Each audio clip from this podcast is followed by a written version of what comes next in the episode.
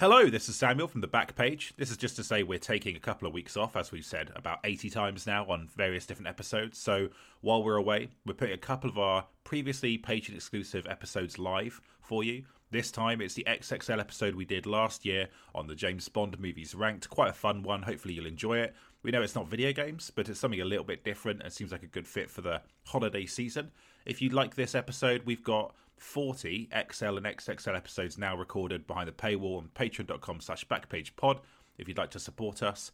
And uh, in January, we'll, we'll, be back to full service doing the regular episodes as well as the Patreon episodes. So uh, thank you so much for listening, and we hope you enjoy.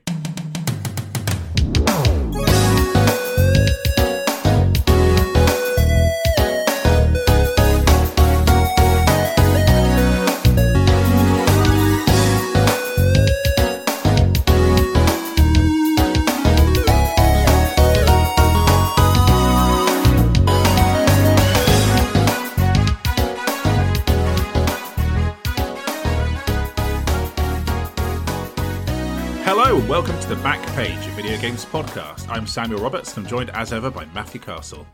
Hello. Matthew, I was so tempted to go like the name's Roberts, Sam Roberts, Ooh. but I thought that would have been a bit lame, uh, so I didn't bother. Would that have been good? That, uh, something being a bit lame never stops the James Bond films, or indeed this podcast, or this podcast. You know, like, indeed. Yeah, um, I do have one thing to share with you up front, actually, not related to James Bond. Um, okay. I went to Matina in Bristol for the first time yesterday and oh. fucking hell, their chicken wraps are like the best things. Maybe some of like the the five best food I've had in Somerset. Full stop. Like that is whoa phenomenal. You'd recommend it. There's an SEO article if ever there was one. yeah, one for Somerset Live below like the foot found in park or whatever, wherever else is going on that week. Um, so yes, that was a, a good Matthew Castle recommendation. About seven pound forty absolutely phenomenal. I was like looking for flats in Bristol, uh, like looking around areas of flats rather, um, mm. to see what where might be a nice place to live because I'm gonna try and buy a flat. All that fucking nonsense business. Um, and yeah, went went to St Nick's Market. Had to try Matina. Always has a queue, and now I know why. Because uh, good god, quite a fast moving queue though. Yeah, that's it. You just pay, then it's in your hands in like five minutes. It's um, yeah, it's really mm. really good. Uh, do you, do you miss it not working in Bristol anymore? Uh, I miss that, and that's like the probably the, the only thing I really miss is is that place and Sandwich Sandwich. Um, yeah, I might go there next time. Um, you know, just... which gave me heartburn, heartburn. that's good. Uh, after eating brownie, brownie, and uh, yeah. that's enough of that, I think. Um, so, yes, we are doing all the James Bond movies ranked this episode. Uh, much like the God of War sort of ranking, this ended up being like so, so much bigger of, t- of a time sink than I thought it was going to be. Um, I thought this was going to be like quite a relaxed affair, but I ended up getting taking it really seriously. And instead of like just you know kind of going off of memory, which I've seen all of these films, you know, it, well, I've seen most of these films um, at least a couple of times. I like uh, this time. I just decided to take it really seriously, and I ended up watching 15 of them for research for this, wow. which is a lot. Um, so that process alone was uh, was long and drawn out. Um, Matthew, I suppose to start with, let's revisit the question we posed all the way back in the deeply unpopular episode two of the back page, which was James Bond, good or bad?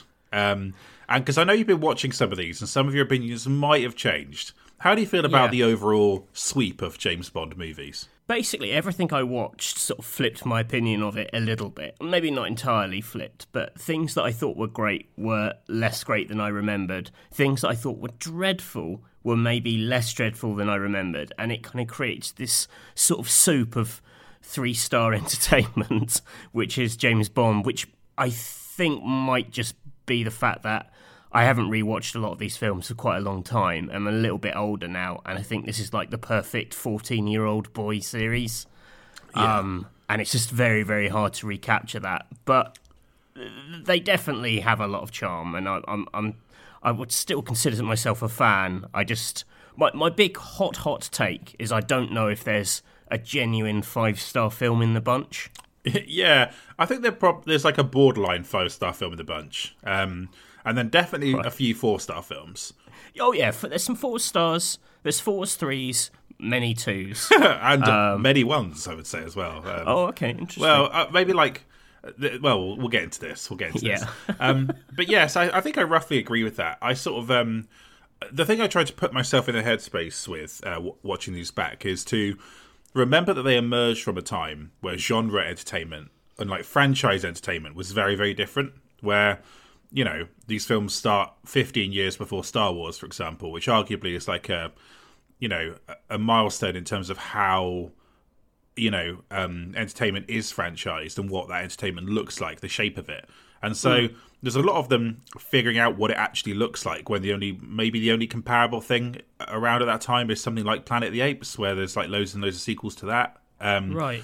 so I can kind of say, I kind of don't mind the rough edges so much, but then um, there are entire periods of James Bond where it just the quality just dips for like basically like an entire decade, and then you might have one or two sort of like exceptions to that, but um, it has somehow kind of weathered the storm. Um, and while it has been con- kept kind of relatively sort of modern throughout that, which is definitely key to its ongoing success, uh, it's not. It's never been like that modern until like maybe about 15 or 16 years ago. It's a very formulaic series um, in a lot of ways. And it took watching all these back actually to start seeing just how many fucking ski chases there are in this series. How many times like a larger vehicle steals a smaller version of a vehicle? like, you know what I mean? Like, you see that a lot. Um, I just love that the logic of if you want to steal a vehicle, the best the best technique for this is to build an even bigger version of that vehicle that then eats it. It's just it's absolutely hilarious. that happens at least three times in these films. Um, that's amazing. Uh, and then also, of course, like um, a tank of water that has some kind of aquatic uh, predator in it that will eat human flesh, like that. That is, I think, in four of the films, maybe more. Um, So yeah, uh, you do start to see the patterns. So, uh, I, but yes, I agree. Very much, very much still in the kind of like good camp. So, um, so a rough overview then for of the different Bond uh, eras for people if they haven't watched them for a while, because I think this is useful. So franchise starts in 1962. Uh, it's based on these books by Ian Fleming, who's like, I mean, you know, he's he's kind of like got big um, British Empire colonial energy when you read about him. Lived in Jamaica, just like seems like just very very shaky opinions, cursed British stuff, um, but obviously kind of creates this kind of world that um, people find very compelling. Um, the the films, I think their relationship to the books sort of fluctuate quite a lot over the years. Some are more direct adaptations, some are not. Eventually, they run out of source material and then um, create original stories altogether, which is basically what's been happening for the last um, you know uh, twenty years or so. Uh, maybe actually more than that, about twenty five years. Um, so yes, it's uh, it's an interesting one. So you start with uh, Connery, who's this very uh, masculine, uh, slightly wry figure, um, very much kind of like defines the character. Uh, briefly replaced by uh, George Lazenby, um, an Australian actor who was kind of known for a chocolate commercial, who kind of like lobbied hard for the role and quite smartly for the role when you read about it. Basically, walked into the office and was like, "I'm your new James Bond," and then they hired him. Um, he was much younger than the others as well. I think he was 29 when he made the film, whereas I think all of the other ones have started in their 40s or late 30s. So um, bit of a difference there. Then you have Roger Moore, who's basically like, um, I'm going to turn these into a carry-on joint, um, and basically like raise an eyebrow and uh, sort of like put all my acting effort into innuendo rather than anything else. Um, then uh, you get to Dalton, Timothy Dalton, uh, in the late 80s, who's uh, much more serious, like a proper actor. Um, I'm not sure all of these the actors who play James Bond are proper actors, but I think Dalton kind of is. He's got emotional range. Um, then you get to Brosnan, who's uh, a bit more like uh, kind of like all the other ones before him combined a little bit. He's got a bit of um, the sort of Connery masculinity. He's kind of good with the old um, uh, dumb innuendo wisecracks. Uh, and he's extremely handsome and has like a physicality to him that makes him quite um, quite intimidating, a bit like Dalton. Uh, Then you get to Daniel Craig, who's a very modern, dour, realistic, down to earth version, um, played by a, a, a phenomenal actor um, who ge- is able to give the character some range, even if they uh, not all the films are good at making the most of that. Is that fair, Matthew? As an overview, do you think? Yeah, that's a, a great overview. Um, yeah, I think you've nailed them all perfectly. It is interesting though when you look at the casting stories around this. That I believe this is correct. That like Roger Moore was in the mix to play him originally. That makes sense because he's 45 when he takes over the role. So But but if just think how different this whole thing would have been if it started with Moore instead of Connery. You know, it's it, it's it's hard to sort of see whether the films come from the actors or are made for the actors. Yeah. Because, like, you know, Moore doing Connery scripts, you know, there isn't loads of kind of eyebrow raising in it. As well, it's not as much. It's not as naff anyway. Um, that's something I've never really understood. Yeah, there's a, a, few instances in the, the sort of timeline of these films where you wonder what if um, they'd have like gone with a particular casting decision because I think they wanted Dalton when they were trying to get Moore. I believe like um, he was like right. about, he was about 25 and I think he thought he was too young for it. Um, so they kind of have these very fixed ideas of who they want and they kind of go with them. Um, even like Brosnan, I think they tried to get Brosnan when Dalton started too. Right. So they are like, I mean, he couldn't get out of his contract with Remington Steele, which is like a TV show in the US um, that he that made him famous. So yeah, like um, also like you notice throughout these films, the same actors pop up over and over again in different roles. Um, like uh, the second M uh, appears in The Spy Love Me as a different character, for example, and I think it's um the love interest in uh, Man with a Golden Gun is also Octopussy, I think. Uh, so I don't know if they just got like there's like oh, right. yeah. Then the actor the, Shane. The really wild one is when the informer uh, James Bond's informant in You Only Live Twice is Blofeld in Diamonds Are Forever.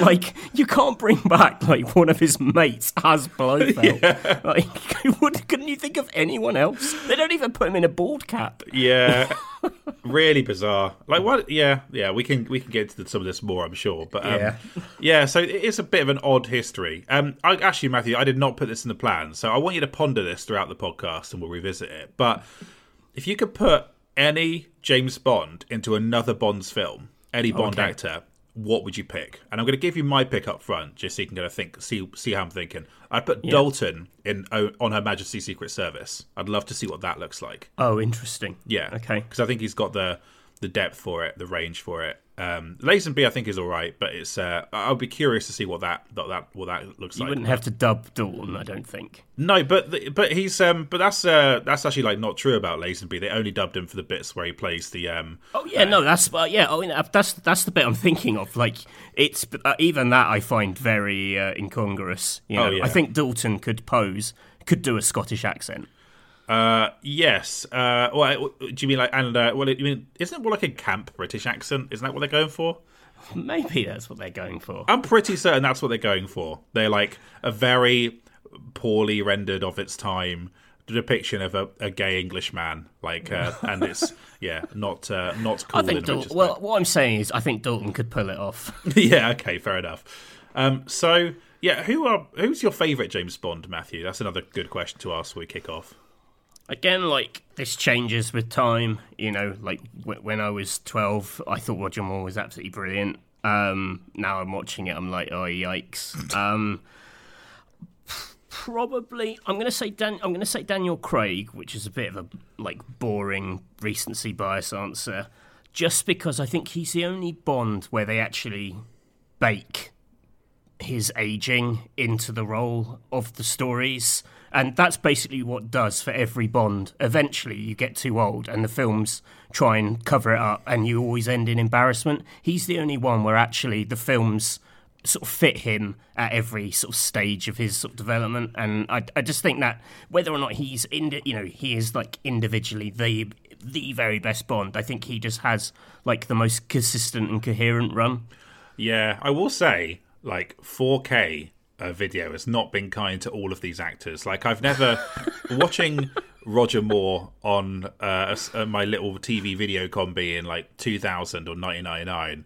Um, you know, you don't see the sort of crags as readily as you do when you're watching on a fucking 4K Samsung TV in 2022. You know what I mean? Like that's uh, that's yeah. tough for different bonds. Um, yeah, I think I agree with you. Uh, Craig's got the best. Craig's got the best cross section of like ability. The films being mostly good, or at least partially good, and then you know the character evolving. Whereas like you can't argue that for Dalton, who's probably the most comparable to Craig. You know. Yeah, D- Dalton is the best Bond who didn't get the films he deserved. Yeah like he arrives fully formed and he's really compelling. He just looks great. He sounds great. He's got this real confidence. There's no sense of like nervousness of stepping into a role or trying to find your feet. Which even like I think Moore it takes a couple of films to really get into it. But mm. Dalton's just there. But the film around him is, is, quite drab. Doesn't doesn't give him much to work with. Yeah, he's even funny when he has to be as well. Like he's actually, Hmm. yeah, he is actually good. I think like it is Craig, but then Connery as a kind of like uh, setting the template for the entire series. You know, Connery Yeah. is obviously incredibly important. Um, Moore, I think, like you, he has fallen the most in my estimations. I think after watching his films, like there's just not much to him really as an actor, um, or to his Bond. You know, there's like you get no sense of inner life to that character really. He, he just sort of turns up. We love inner life on this podcast. turns up, shags, kills the enemy, wisecracks. Like that's all he does, really. He doesn't like think about the consequences. He doesn't live with a heavy heart. He doesn't have any of that additional depth. He just sort of exists, really. Um, collected his paycheck, then went into tax exile. That's like a big thing with early bonds, isn't it? Just like not paying your taxes. Um, my one of my favourite trends uh, outside the Bond films is earlier Bonds dunking on later Bonds films. Yeah. So, like Sean Connery famously dunks on like Moonraker, saying these films have got ridiculous. But then you have uh, definitely Roger Moore dunking on. I think it's Day. Quantum of Solace. He dunks on for saying like the editing's too fast. died the other day, he didn't like either. He's like, oh, the invisible cars, they've gone too far. It's like, mate, you're in a car that was a fucking submarine, asshole. Roger Moore basically cannot judge anyone else's Bond films. He's just Yeah. not allowed. audacious, really. Um, top five Bond themes. I thought this would be fun to do. I didn't want to do like all of the different, you know, Bond criteria. Fucking gadgets, cars, Yeah. sh- you know, like Shudder, Bond girls, none of that bullshit. So I thought we'd just do the themes because they are like um, these are these are good even when the films are shit. So Oh, um, yeah. what what have you got for your top five? Uh, nobody does it better. Carly Simon. Uh, you only live twice. Nancy Sinatra. Big fan of that. Uh, the world is not enough. Garbage. Uh, not garbage. It's great. Um, ha ha ha. Uh, I really like We Have All the Time in the World. Um, but I, I don't know if I like the actual song or just the tune, which whenever I hear it, I think is just one of like the great swooningly romantic pieces of music. Um, I've also got, and I don't know if this is cheating because it's also on Her Majesty. I've got theme from on Her Majesty's Secret Service. Yeah, so Which- I, I didn't pick any that didn't have vocalists, which is the only reason I didn't pick that. You know. Yeah, I, I, I picked that. I mean, if I was being really wanky, I think that it's it's actually it's an end credit song that I think should be a, a Bond theme. I really really like um, KD Lang's Surrender over the end credits of Tomorrow Never Dies. All right, interesting. Uh, It's an absolute bat. That is one of the great Bond themes, and it is tomorrow. It is like she does sing "Tomorrow Never Dies." It was obviously one of the ones in contention at some point. Um, so yeah, that's my slightly wanky take. okay, cool. Is that so? That was five, right? yeah, Okay. Uh, you don't like the uh, sailors singing uh, uh, "Nobody Does It Better" at the end of "Spy Love Me," Matthew? You big on that? Uh, So I've got uh, mine's slightly different. I've got um, "License to Kill" at five. So Gladys Knight. I think that like Oh, yeah. when you hear that when that hits, that's like very well well the, edited the, and placed. the the big da da Yeah. in that is really good. That's really good. Yeah. Um, the Spy Love Me. So nobody does it better. I've got number four. Uh, I've got Sheryl Crow's Tomorrow Never Dies number three. Actually, I fucking love that song. When I hear it, I'm properly teleported back to like 1997. It's just like Yeah. it's absolutely dripping in 90 late 90s energy. Um, and then number two, I've got Skyfall by Adele, which I think is excellent. Um, Yeah. Tend to be like you know female vocalists just tend to be like a really good fit for this stuff, of course. And then I've got uh, You Only Live Twice number one. Um, I think it helps that that was in an episode of Mad Men, so maybe I thought that was cooler than it actually is based on that. Um, Oh, it is good. It's like subtle. It's also kind of you know, it's weird and a bit sinister. I like that. That's a good tune. And the do do do do do do. It's just like one of the absolute classic, like Bond motifs. yeah, but I do agree with you overall that if I had to pick one soundtrack to an entire film on Her Majesty's Secret Service, is like is incredible. Minus that song about Christmas, which is rubbish. Um, do you know how Christmas trees are grown? That's terrible. That that soundtrack's so strong that just them repeating it in No Time to Die, I found incredibly moving. Oh, really? I found that really cynical, actually, as we'll get into. I hated that. I thought, come up with your own fucking motif. You know, oh, like, I loved it. I was like, oh god. so the best you can do is to repeat. It's not like I can put like the Schindler's List theme tune in fucking John Wick 4 and make an emotional moment. Do you know what I mean? That's it's That's completely different. how? It's not his film. but it's Bond. It's like it, it's tapping into like this sort of like history of Bond. Like you could Bond a Bond film can use another Bond theme. It's not the same thing as John Wick using Schindler's a Bond theme, a, a, Bond theme from a time that the Daniel Craig films explicitly rejected when they rebooted it, and were like, "No, we're not this anymore. We're better than this." And then like they're like, "Oh yeah, we're just yeah, you know, a bit of On Her Majesty Secret Service, just make this land a bit more, rather than like coming up with our own bit of music." I just Nah, no, oh, I, I, want nothing to do with that. Your hard heart. That gave me that gave me chills. That's one of the that's one of the reasons No Time to Die is as high as it is on my list. that has made it a lot higher than otherwise would have been. Um, some of the differences in our voting will be fun to get into, Matthew. Uh, okay, good. Uh, Matthew, should we take a quick break there and come back with our uh, Bond films ranked? Yeah, let's do it. Welcome back to the podcast. Let's rank these 25 films. Most of them shit. I'm only joking. Uh, most of them are like um, average or like uh, not very good. Um, but the, but the ones that are good are I, I do very much like. So um, it'll be a fun list to to tear through. I'm sure.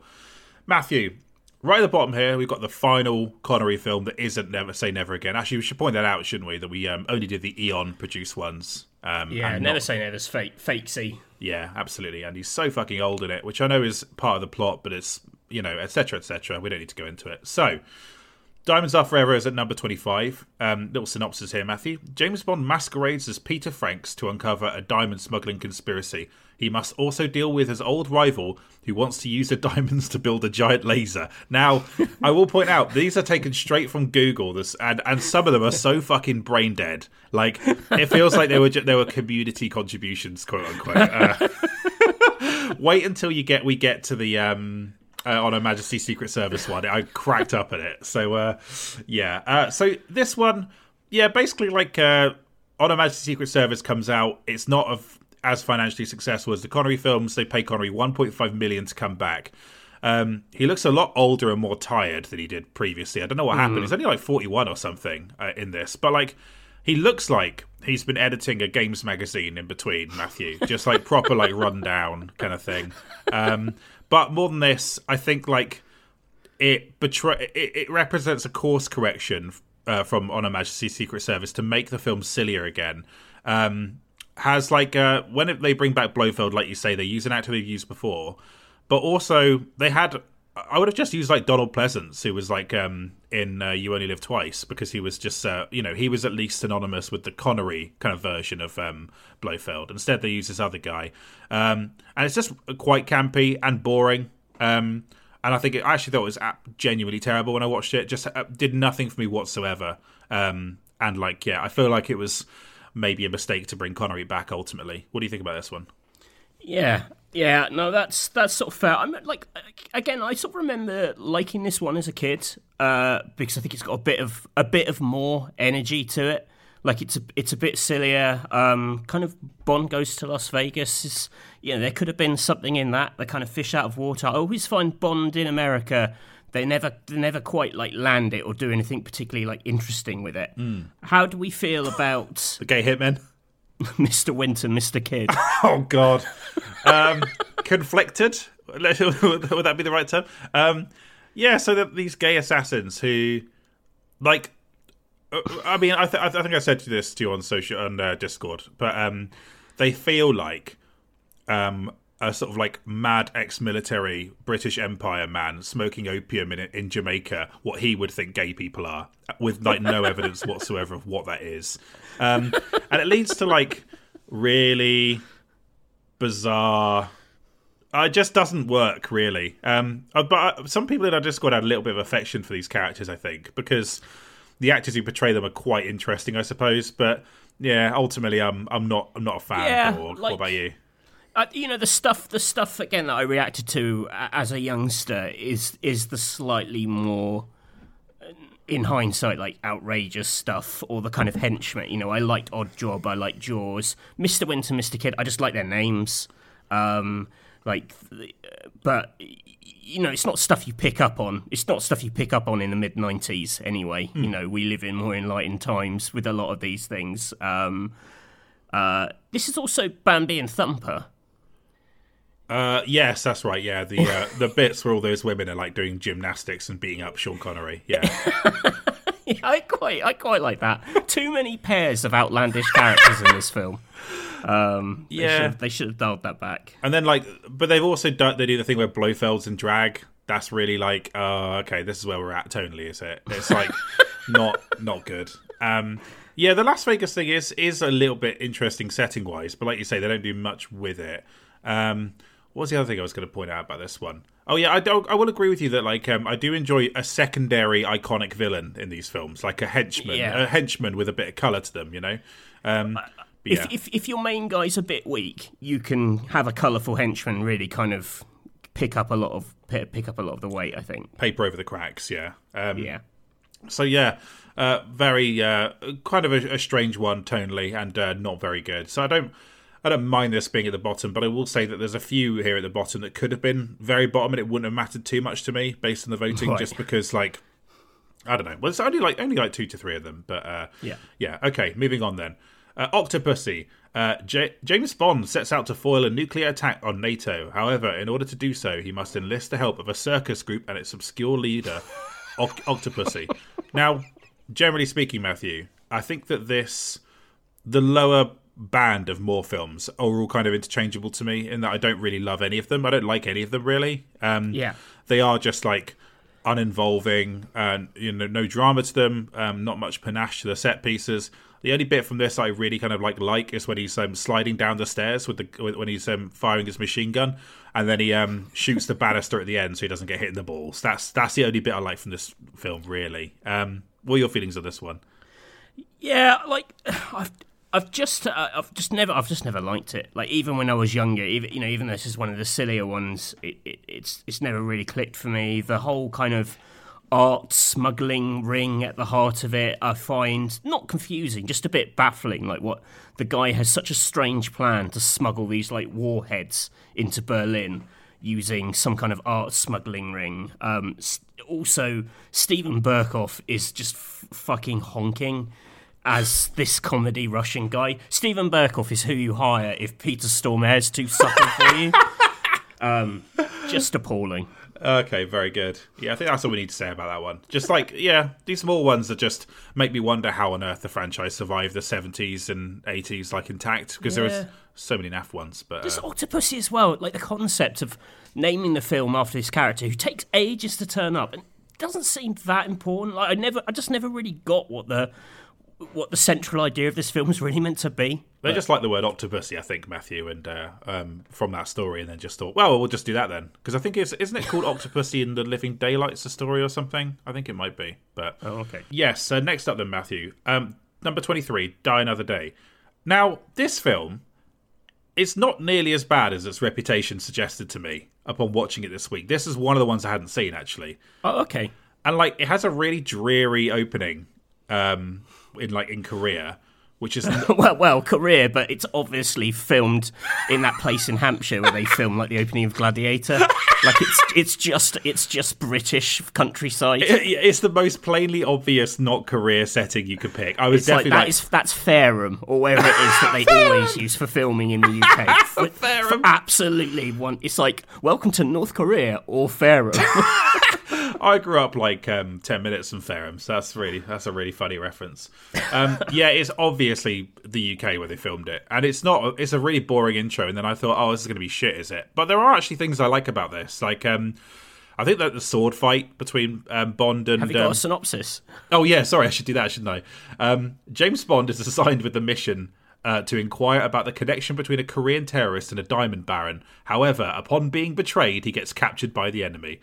Um, I think that's just really just the um, very opening of the film. That is, yeah. yeah, not the not the rest of it. Um, yeah, there are things I kind of like about this. I, I quite like, um, yeah, like I say, the the fencing duel between um, Bond and uh, Toby Stephens' character. I can't remember his name. Um, I like the Graves? Gustav Graves, isn't it? yeah, I think that's right. Yeah, and then um, I like the underground, the uh, London Underground base that um, uh, the MI5 is using in this. That's cool. Uh, I like the. Uh, da, da, da. Let's think. What else do I like about this? I, I, oh, Rosamund Pike. She's really good. I think she's quite quite a good sort of like uh, wrinkle character at the centre of it. There's like lots of naff stuff to it. Like um, I don't think either of the the main villains are like are particularly iconic. Um, but I do think that, and uh, Madonna's in it as well, which is quite naff. Um, a little bit of Madonna sprinkled in there because obviously that's the theme tune. The theme tune is really bad. Um, I don't mind the kind of like big ice space. I think that people love to use the invisible car in this to batter the film with, but I, Right. I, I don't think it's noticeably worse than the other Brosnans. That's I, I I think 100%. I think the problem with this film is everyone dunks it for the invisible car and they dunk it for the bit that terrible CG bit where he surfs um, to, to to escape the ice palace. Yeah. Um, and everyone remembers the, a couple of very bad minutes, and actually, it's fine. Like this isn't my least favorite Brosnan. Um, I, I think it's I think it's quite good fun. Uh, I quite like the globe hopping in it. I mean, the Korea stuff's like naff, but you know, it, it gives it. It's a slightly different enemy for them to like deal with, uh, which is interesting. Um, yeah, I think I think this is okay. I think It's, people. um, yeah, sorry. yeah, I think I think there's a bit of a bit of reevaluation for this one. At the time, I was incredibly pumped for it. Like probably the world is not enough and die another day was when I was like most into Bond, and both of them didn't really do it for me. Um, like I really bought into the whole like they were like this is the Bond where he's you know he gets caught by North Korea and you know he gets like tortured for all this time and he comes out a really different Bond and it's it's going to be like a much darker Bond. It's going to be about like what happens when Bond's been abandoned and there's like huge tension with them. And actually like he has a shave and like all his trauma vanishes. Um, That's true, but I do think that, that it does give it a different vibe. Like this, that's what I found really confusing about the um the sort of like perception of this one as being quite campy and stuff. When I was like, this is actually like it's not mega mega serious, but it is. He has quite a stormy relationship with Emma. I would say he does feel Yeah, betrayed by the yeah. fact that he is like. To get him back, they basically give up a terrorist who's like a, a massive threat, and Bond doesn't think it was worth it. And like that, that stuff. The the tone of the first half of the film is not at all wisecracking and and all that stuff. It's mm. like it's very much like quite low key, and then it just becomes a bit sillier in its second half. You know. Yeah Yeah. ends up with a giant laser shooting down from the sun or something doesn't it Yeah, but again, like it's part of the course of some of the bullshit in these films. I'm I'm just surprised Bond fans were so appalled by it, and it is jammed with um, references to previous films. Which again, how high are the standards of these people who who survived the Roger Moore era? Do you know what I mean? Like, uh, I don't see. Yeah, I, I this is I think I for me this is slightly too low down on the list. I don't, I don't think it's that bad. Um, but yeah, oh okay yeah, that was you know it's Well, like that's good. Yeah, I, I think I, I think I actually tempered some of my judging because I didn't want to be judged by you. oh no, that's terrible. You've underscored Die Another Day. Oh, bollocks! There's two two films, maybe three films directly above this that I would never watch ahead of this one. So, uh, okay, let's move on. Um, number twenty-two, For Your Eyes Only.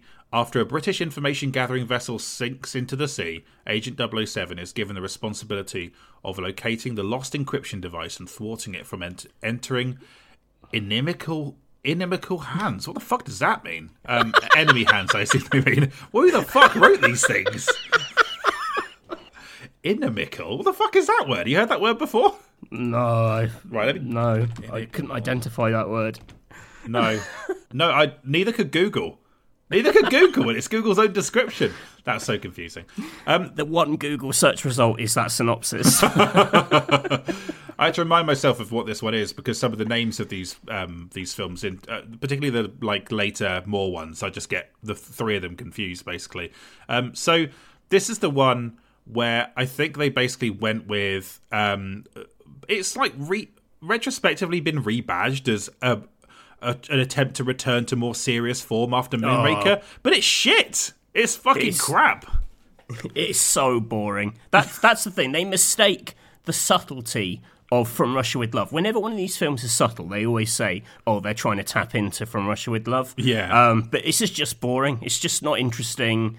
Um, set pieces aren't good. It's got another interminable skiing segment in Oh, it. the longest ever. And like, why would you? It's like twenty minutes long. And why would you go back to skiing after the Spy Loved Me? Like, why for with for more? Why would he bother? Like, he already did the ultimate ski set. I know that's the thing. Yeah, bad. Um, it's got that very annoying American ice skater who calls him Uncle James. I hate that. Oh, she's that's weird. That's got because he's so old at that point. Um, and I I really hate the opening sequence to this film, which is Bond picks up Blofeld in a helicopter and drops him down a chimney, which I think is a really stupid ending to like quite a good villain and quite a cla- you know the classic Bond villain, arguably the man who killed his wife, and it ends with a bit of a lark. Um, Yeah, and also I find this so confusing, right? Because so first of all, like people people say that this is a more serious Bond film after Moonraker. I would argue dropping fucking Blofeld in a chimney from a helicopter is not serious. That's quite daft.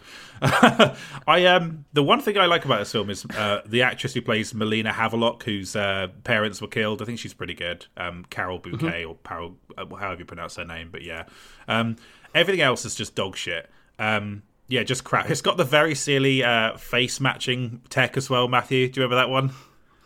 no, I, I, I didn't rewatch this one for this episode. This is where like it's like Q's got like a like a thing where it basically it matches the hair and the face, but it's done with a very really old school kind of green screen computer, and it's like this big, basically drawing of a face, and then like bit, bits appear underneath it, and it's presented as cutting edge technology, and it's so so naff. Um, that's funny. Yeah, this is really bad. Uh, this made me wonder as well. Like, had it made me wonder if the profile of on Her Majesty's Secret Service has somehow changed by 1981 because that was a film they seemed to want nothing to do with. But then that opening suggests that, oh yeah, it's this very poignant moment in Bond's life. And I thought, oh yeah, so poignant. That he, he drops a man down a huge chimney, and he, oh, it's just it's just crap. Also, like Blofeld is tied up. The character of Blofeld is tied up in this like endless legal battle. Yeah. Um, in real life, not in the films.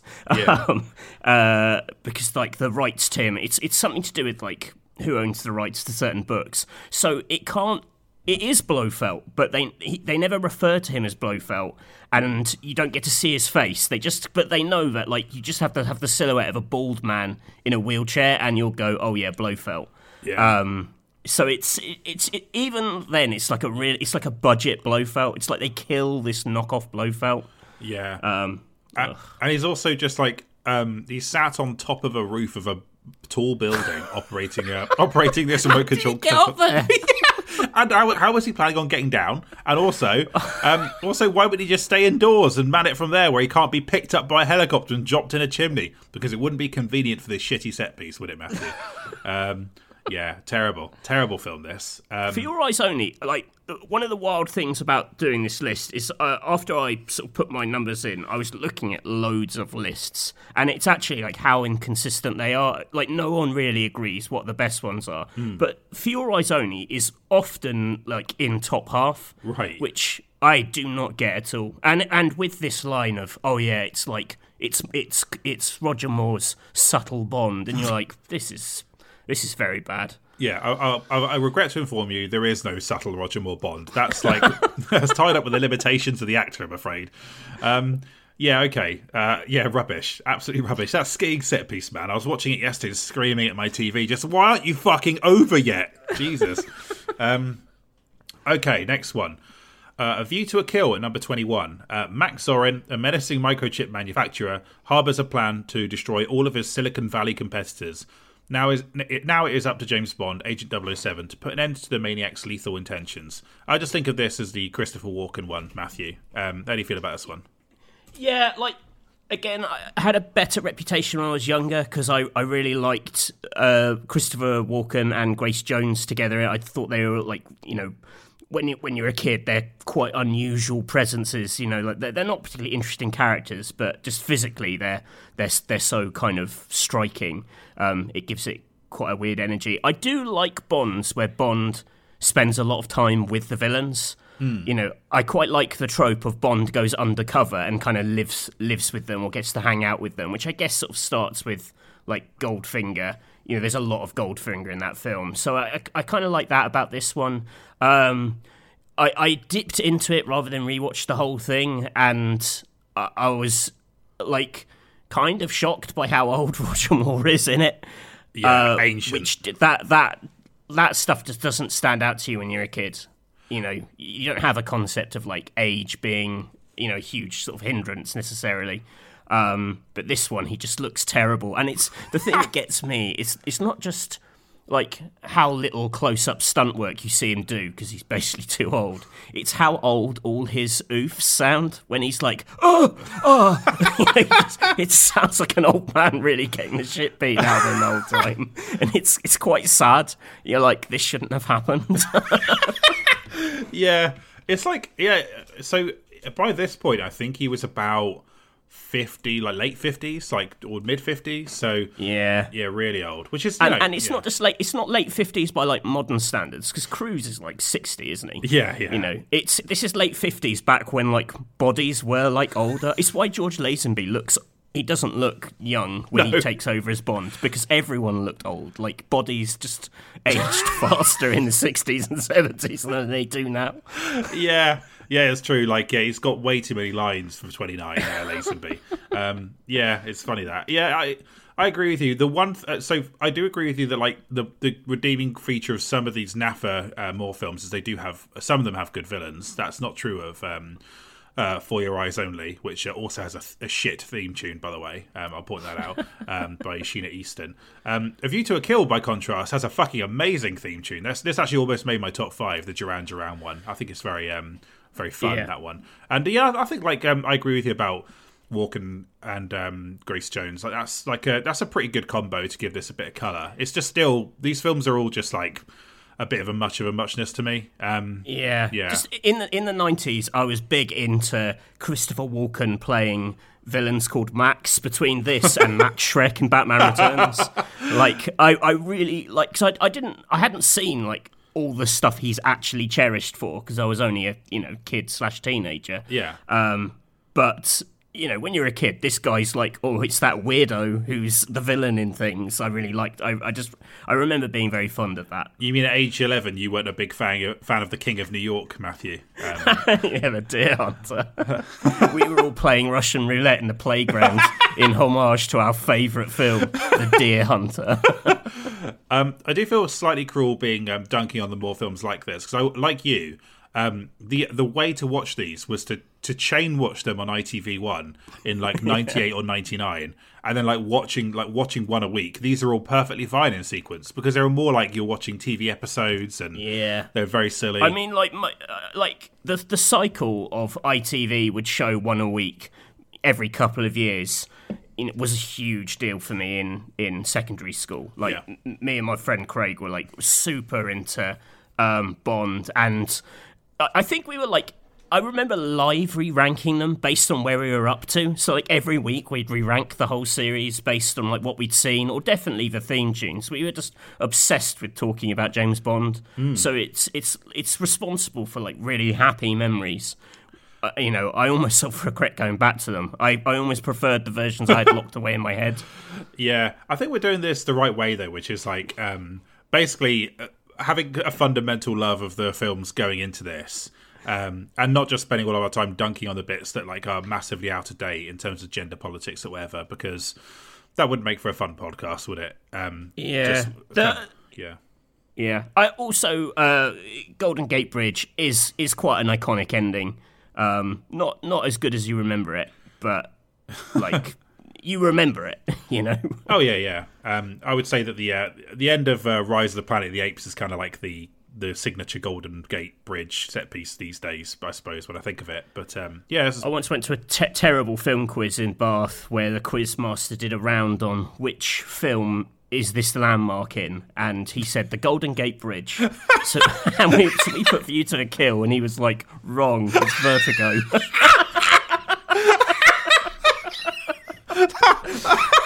Terrible. Did I tell you about? I must have told you about the X Men thing with him as well. I think you have, but you should definitely hasn't come up on the podcast before. So go ahead.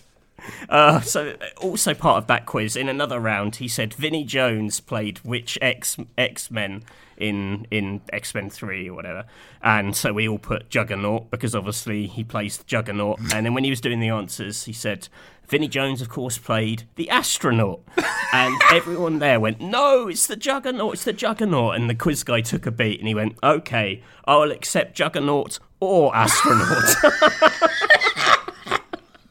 Oh my god, the worst quiz And it's like, master ever. is an astronaut. That's wrong, and no one has written it. but he has to maintain his pride by lying about it. Well, uh. it's an either or situation. Look, he isn't. He's called the Juggernaut. He doesn't say, I'm the astronaut, bitch. Ah, that's so funny. Which, which, Terrible. which pub was this in? That was that was the film quiz at the Little Theatre. What the little theatre did that? That's really Yeah. grim. Oh my god. they, they they had someone else used to run the quiz, but then this one bloke took over for one week, and it was just an absolute disaster. That's amazing. what film is Big Ben in? I oh. hope he wrote the Thirty Nine Steps. Oh yeah. Uh, oh, just that's so so good. Oh, what is the name of this actor? And it's a picture of Tom Cruise He goes wrong. Dustin Hoffman. Oh, look, okay, okay, I'll accept Tom Cruise or Dustin Hoffman. Oh, I want to know where that guy is now.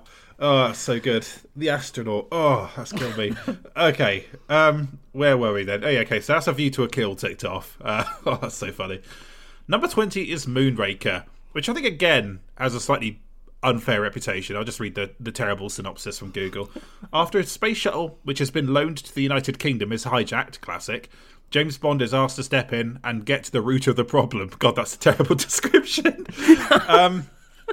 So this is where like Star Wars becomes massive, and um, they all drink too much of the Star Wars juice and decide to make um, send Bond into space. Um, and it's it is super silly. They also bring back Jaws, who is an excellent henchman from um, Spy Love Me, of course, and uh, make him silly, give him a girlfriend. The tone of it's just quite daft um, by comparison. Um, but I don't find it overtly offensive, uh, honestly. Um, compared to, I don't. Again, it's slightly interchangeable for me between these, this, and the other two. I, I definitely can prefer this to uh, For Your Eyes Only. What do you think of Moonraker? Yeah, I, I think it's okay. I think that the actual space station bit is just so dumb that it's it's it's quite a quite a hard hang for the final third. But him investigating Drax at the start, that's okay. I think the parachuting stunt in the pre-credit sequence is absolutely still actually amazing. Hmm. Like the physicality of them filming people parachuting and like wrestling over it. You know, cons- I, I- keep remembering all the fuss they made over that parachuting sequence in Mission Impossible Fallout, where they were like Cruise did all these like endless jumps and they had to train all these cameramen to do this really difficult parachuting scene. But I honestly like watched this Moonraker one being like, bloody hell, they're actually like, it really does look like they're, they're you know, they are doing all this stuff in the air. It's it's quite it's quite impressive. Um, and uh, I quite like the the spooky bit with Jaws at like the Mardi Gras parade. Yeah. That's that's that's quite unnerving. And even though like now the special effects are quite like ropey looking, um, the ski lift is a is is a good set piece. Yeah. I think. Yeah, I, th- I think like I think like you say, it's like it's basically perfectly fine, sometimes good before they get into space. Yeah. Um, and then yeah, the Is whole that- yeah, go on. There's that terrible bit where he wears a poncho and it plays the Magnificent Seven theme tune. Ugh, yeah, mm. That was bad. I just like what? gross. Just I just don't know what they're going for with that. They play Lawrence of Arabia theme in For Your Eyes Only, Yeah, which is- I mean, that's- bit. but that's like a little bit more, you know, that's kind of cute, and you can kind of get away with it. And you Yeah. know, Lawrence of Arabia feels more of a piece with the kind of the world that Bond is coming from, Hmm. rather than the Magnificent Seven. And like, we're just going to dress him up as Clint Eastwood, who isn't in the Magnificent Seven. uh, like, oh, okay. Duff. That's like a real. Someone's like, someone probably raised that, but a producer had already had the idea and was like, make him dress up as the Western guy. And you're like, okay, Yeah. yeah.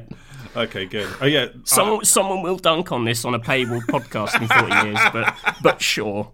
yeah. We'll have to course correct the films again after this, but fine. Um, yeah, so this made a ton of money, like because Star Wars was, was so big, and this was clearly cashing in. Uh, yeah, people went and saw it in droves. Um, yeah, it's but I don't know, it's not as offensive as like people retrospective reviews would suggest it is. I would say. Um, Yeah. it's properly like just written off now as one of the worst ones, and uh, yeah, don't know, not not I'm not with people on that. Uh, oh, thank God, we finally got through most of the shitty Roger Moore ones, Matthew. We can move on to shitty Brosnan ones. So, uh, uh, this is interesting. 19, The World Does Not Enough. I think this is quite low. So, James Bond uh, is entrusted with the responsibility of protecting the daughter of an oil tycoon. While on this mission, he learns about an even more dangerous plot. Uh, again, very informative there. Um, you put this lowest in your list, didn't you, Matthew? Yeah. Tough I hate watch. the world's not enough. Um, and maybe I'm carrying some baggage. Like I say, I was never more excited for a new Bond film than after the one-two punch of GoldenEye Tomorrow Never Dies. Bond was a big part of my life because of the video games. This was like a film I remember being obsessed with, like before it came out. Like I'd read every feature about it in every film magazine. I was any information about this film. I thought this was going to be the most exciting film of all time, and I thought it was. I just thought it was such a bust. Um, that the threat is to an oil pipeline, I think, is incredibly underpowered. Um, Denise Richards, absolutely terrible Bond girl. Um, I, I found the the Sophie Marceau and um, Robert Carlyle pairing as um, Elektra and Renard just uh, like I can sort of see what they were going for.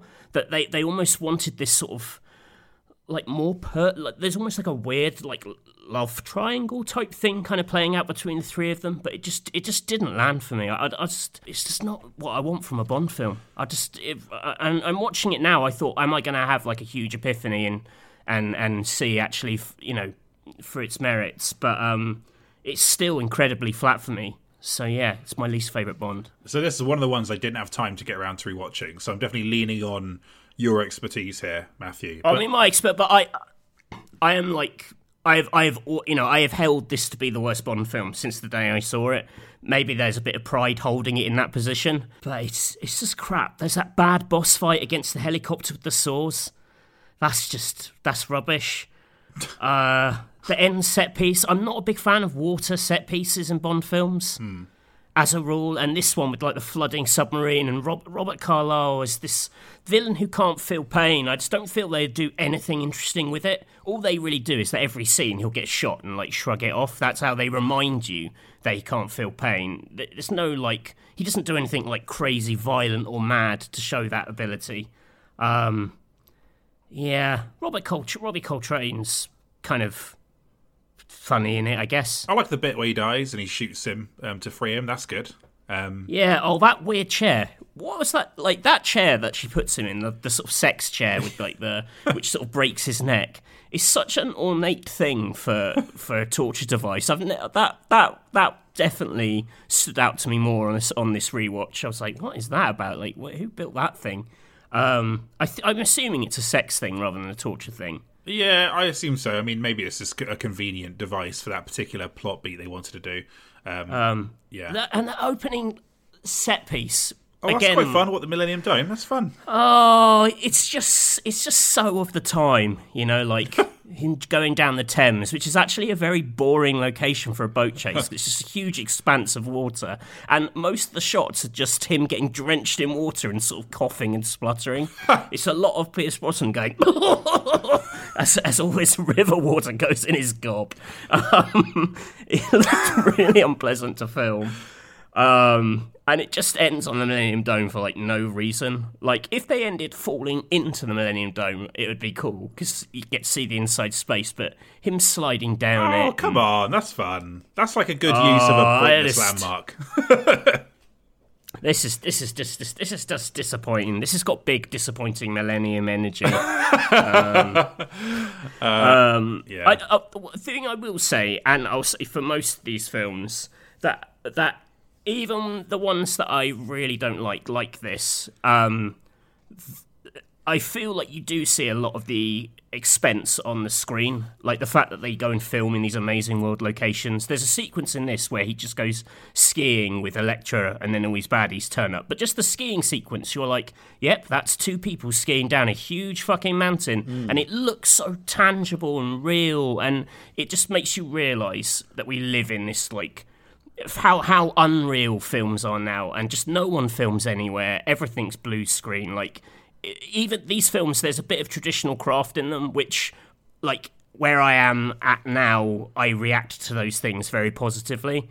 So that's something like the whole Bond series is a big tick for it. It's like yes, that is filmmaking. You know. Yeah, yeah, absolutely. Um, I'm surprised you got this Like, would you really, given the choice between this and Diamonds Are Forever, watch this? Like, not watch this? Would you rather watch Mr. Wint and Mr. Kidd do their thing? Mr. Winter and Mr. Kidd are better henchmen than fucking Goldie.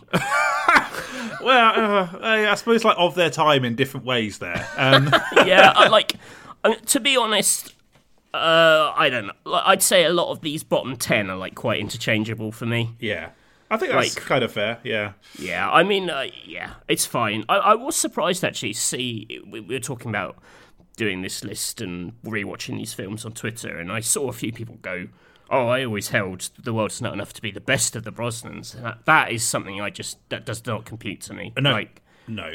What I will I just don't know how you can come out of out of those those films and think that, but.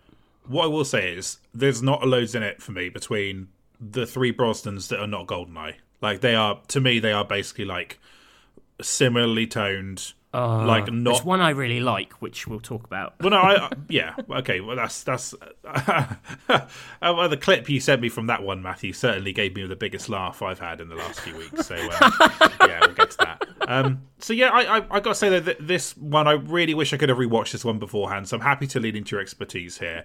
Um, I think it just wasn't overtly offensive, just like yeah, middle of the road Brosnan, basically. And everyone's fucking dunked on Denise Richards in this a million times. Who cares? I do think the idea of a female villain is interesting. They don't do that much in these um, these films. Yeah. Um, just not just not the nearly the best version of what that could have been. You know.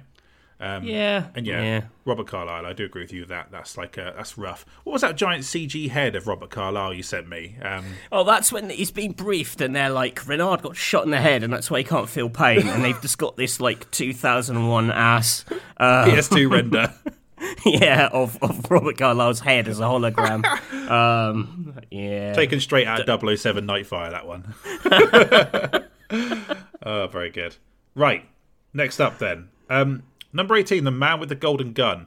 James Bond gets tasked with recovering a device that can harness solar energy. At the same time, he finds himself targeted by Francisco Scaramanga, the world's most costly contract killer. Uh, I rewatched this one. I was very fond of this as a kid. Um, like this is, I think, like this genuinely an iconic villain in this. I think he's like, Christopher Lee is is really good. Like, uh, just has so much, you know, on screen kind of presence. Um, and the idea of a three nippled killer that uses a gun that's like fires gold bullets and is gold itself. That is like a fun um, Roger Moore era concept. Um, there's loads of pointless drudgery in this one though. Um, so I think like it's for its first third, I was kind of like I was kind of digging it. Then there's loads of random bullshit in like a kind of martial arts place um, that goes on for about 45 minutes, completely fucking dumb, like just really really naff. Um, and then I think it totally picks up in the last third on Scaramanga's Island, which I think is a great set piece and actually original compared to some of the set pieces they would do in these films, which felt very repetitive. The idea of being in someone's weird domain that's got a bit of the old kind of like 60s Avengers quality to it with straight. Right, yeah, yeah. That's like actually original and quite cool. Um, and yeah, like it has a good sense of place. Um, Matthew, do you think the uh, the portrayal of uh, Nick Nack in this has held the test of time? Do you think that's a respectable portrayal of that character? Well, I, I, I was going to ask you, what do you think is Scaramanga and Nick Nack's deal? Well, he he would suggest that he's like the caretaker, basically, but it's it's a way too there's way too much fucking real estate for one guy to clean, basically, and even so, that asks a lot of questions about that dynamic. yeah, so it's implied that Nick Nack is bringing these assassins to try and kill Christopher Lee. Mm-hmm. Um, which you think, oh, is this like a training exercise? Is Christopher Lee basically like keep me on my toes by bringing assassins to my island because I want to keep, you know, otherwise I won't be the best shot in the world. Uh, uh, later on, Nick Nack explains that if Christopher Lee dies, he inherits all of Christopher Lee's stuff Um, which I that's just a, that's a I, that that's what confuses me about the whole deal. It's just he sort of hires hires this chap to keep him on his toes. I guess he, he motivates him with the promise of inheritance. Yeah, Um, yeah, which is just oh, it's just combined with the whole like you know Nick Nack being a small person and quite quite uh, you know he's um what's that actor's name? uh, I didn't write it down. I'm afraid. He's the guy from Fantasy Island. He says it's the plane, it's the plane. Um, Uh, Hervé Villechaize. Villechaize, Yeah, yeah. Um, Yeah, it, it is odd. I think what you said about the Avengers energy is actually spot on. This has got big, surreal '60s Avengers, which which I really really like. Um, I just wish they'd had the confidence to have like just Bond versus Man with Golden Gun through the whole film. Yeah. He vanishes for long stretches. Yeah, it's like I think um, we discussed this offline, but a big tendency of the the Bond films that are more than two hours long is to jam a load of bullshit in the middle of it um, that like isn't really related to the plot or is tangentially related to the plot, and that is basically what Bond like having these like martial arts duels are in the middle, and that dude turns up with those two girls that can fight and stuff, and like it just all of that is a complete waste of time. Like, I agree with you. Like if the the interesting stuff is like Bond versus Scaramanga, and it is because you get that bit where Scaramanga kills a guy where, in that street um, where Bond is present, just to kind of like almost show off to Bond like how how deadly he is. Um, that's the stuff that's the most effective. Or like when he uh, kills that woman, then like props her body up at that boxing match, which is quite sinister. Like that, all of that stuff works really well in this. I think. Yeah, yeah. I just, yeah, I like. I, I definitely, I definitely think you're right about that last third act. I just don't know if they ever truly sell you on Scaramanga's amazing ability. Like he doesn't really do anything, which where you're like, holy shit! Like there's a bit where he shoots like a cork out of a champagne bottle, but that's about as close as it comes to a trick shot in the whole film. Yeah, but um, well, like all I can say, the assassination though from like quite far range in the street, Bond can't see where he is. Like that's Oh, I guess that's, I guess that's impressive. yeah, because he could have killed Bond but chose not to. That's a good Right. a good demonstration of his power. I Also, um, the golden gun itself, I think, is one of the worst props. Is it like a pen and a looks lighter? terrible. It looks it's a bo- I don't get the design of it at all. Like the weird boxiness of it. I never understood it in the game. You know, seeing it a lot in in GoldenEye, but I really don't. un- When you see it again in the film, you're like, it just doesn't look cool. Nah, no, it doesn't. Uh, I do agree with that. Um, yeah, uh, but uh, Props department really let down Christopher Lee in this one. I think. I will say that third nipple holds up quite well in 4K. I was surprised. I thought, I thought, I, I paused and I looked at the screen. I thought, you know what? I thought I'd be able to see the seams on this quite easily, but actually, that's a, not a fairly convincing third nipple. The one that doesn't convince is when Bond is posing as Scaramanga and he has the third nipple. I'm like, oh, that one. It looks a bit off color and gross, and I'm like, oh, okay. Um, so yeah, that's my that's my take It on. looks like a dead nipple. yeah. Um, so yeah, it's kind of enjoyable. I did point this out on Twitter as well, but um, Bond basically like making a very bad call for planet Earth by destroying Scaramanga's island, which collects solar energy better than anything else on the Earth. Like that technology would be good for humanity, but he basically set us back like decades by destroying that because he's in the pocket of big oil, I assume. Got um, fucking BP putting um, giving him a kickback or something. Um, uh, all, all because he uh, was wasting uh, some of it on like a, a big like solar laser. Just destroy the laser, but keep the rest of it. It's pretty good. That's my take on uh, Scaramanga's I think this is this is during like a big fuel crisis in the UK that Right. this one comes out. So I think maybe maybe like that stuff landed different. Like maybe you know the idea of of of having a really good solar solution seemed even sexier at the time. You know, it's a smart thing, obviously, but it's you know on paper you're like, mm, doesn't sound like the most thrilling setup for a film. yeah, But maybe back then everyone had been like, "Oh my god, electricity! I can't believe it." what I found really funny as well is like um, when Bond arrives on the island, Scaramanga's like, "Yeah, we're gonna duel, but before we duel, let me give you a very detailed tour of my island and like every single every single room of this fucking island." And uh, I was like, "Okay, yeah, that's very like Bond expositiony." Um, very I silly. I think I think his funhouse does a lot of his work for him as well as as a master assassin. Like, is he a good shot or is he just really good at distracting you with bullshit? Yeah, does he just know where the fucking hidden mirrors are and like the fake hallway Yeah. and stuff? Um, Like, yeah. it isn't a straight duel. A straight duel on the beach would be. Uh, now that's something I'd like to see. That's that's that's interesting. Would Bond win that? But actually, it's quite quite a load of nonsense. Yeah, I sort of, uh, I sort of agree with that. I have one last thing to mention about this, Matthew. What do you think about his dumbass car that's also a plane? yeah. Yes, that's weak. yeah, how fast does that car have to be to like actually like to become an airplane? Do you know what I mean? yeah, I mean this this this series has got a lot of problems with cars that become other things and how realistic that is. Or um, I think is it is it the beginning of is it Octopussy or You Only Live Twice, which starts with the plane that kind of comes out of the horse. I can't remember. It's um, I don't think it's.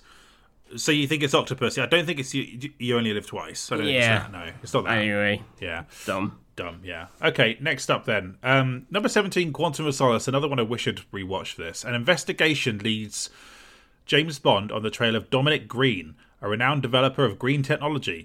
When Dominic assists a coup in Bolivia to fulfill his intentions, Bond must save the day.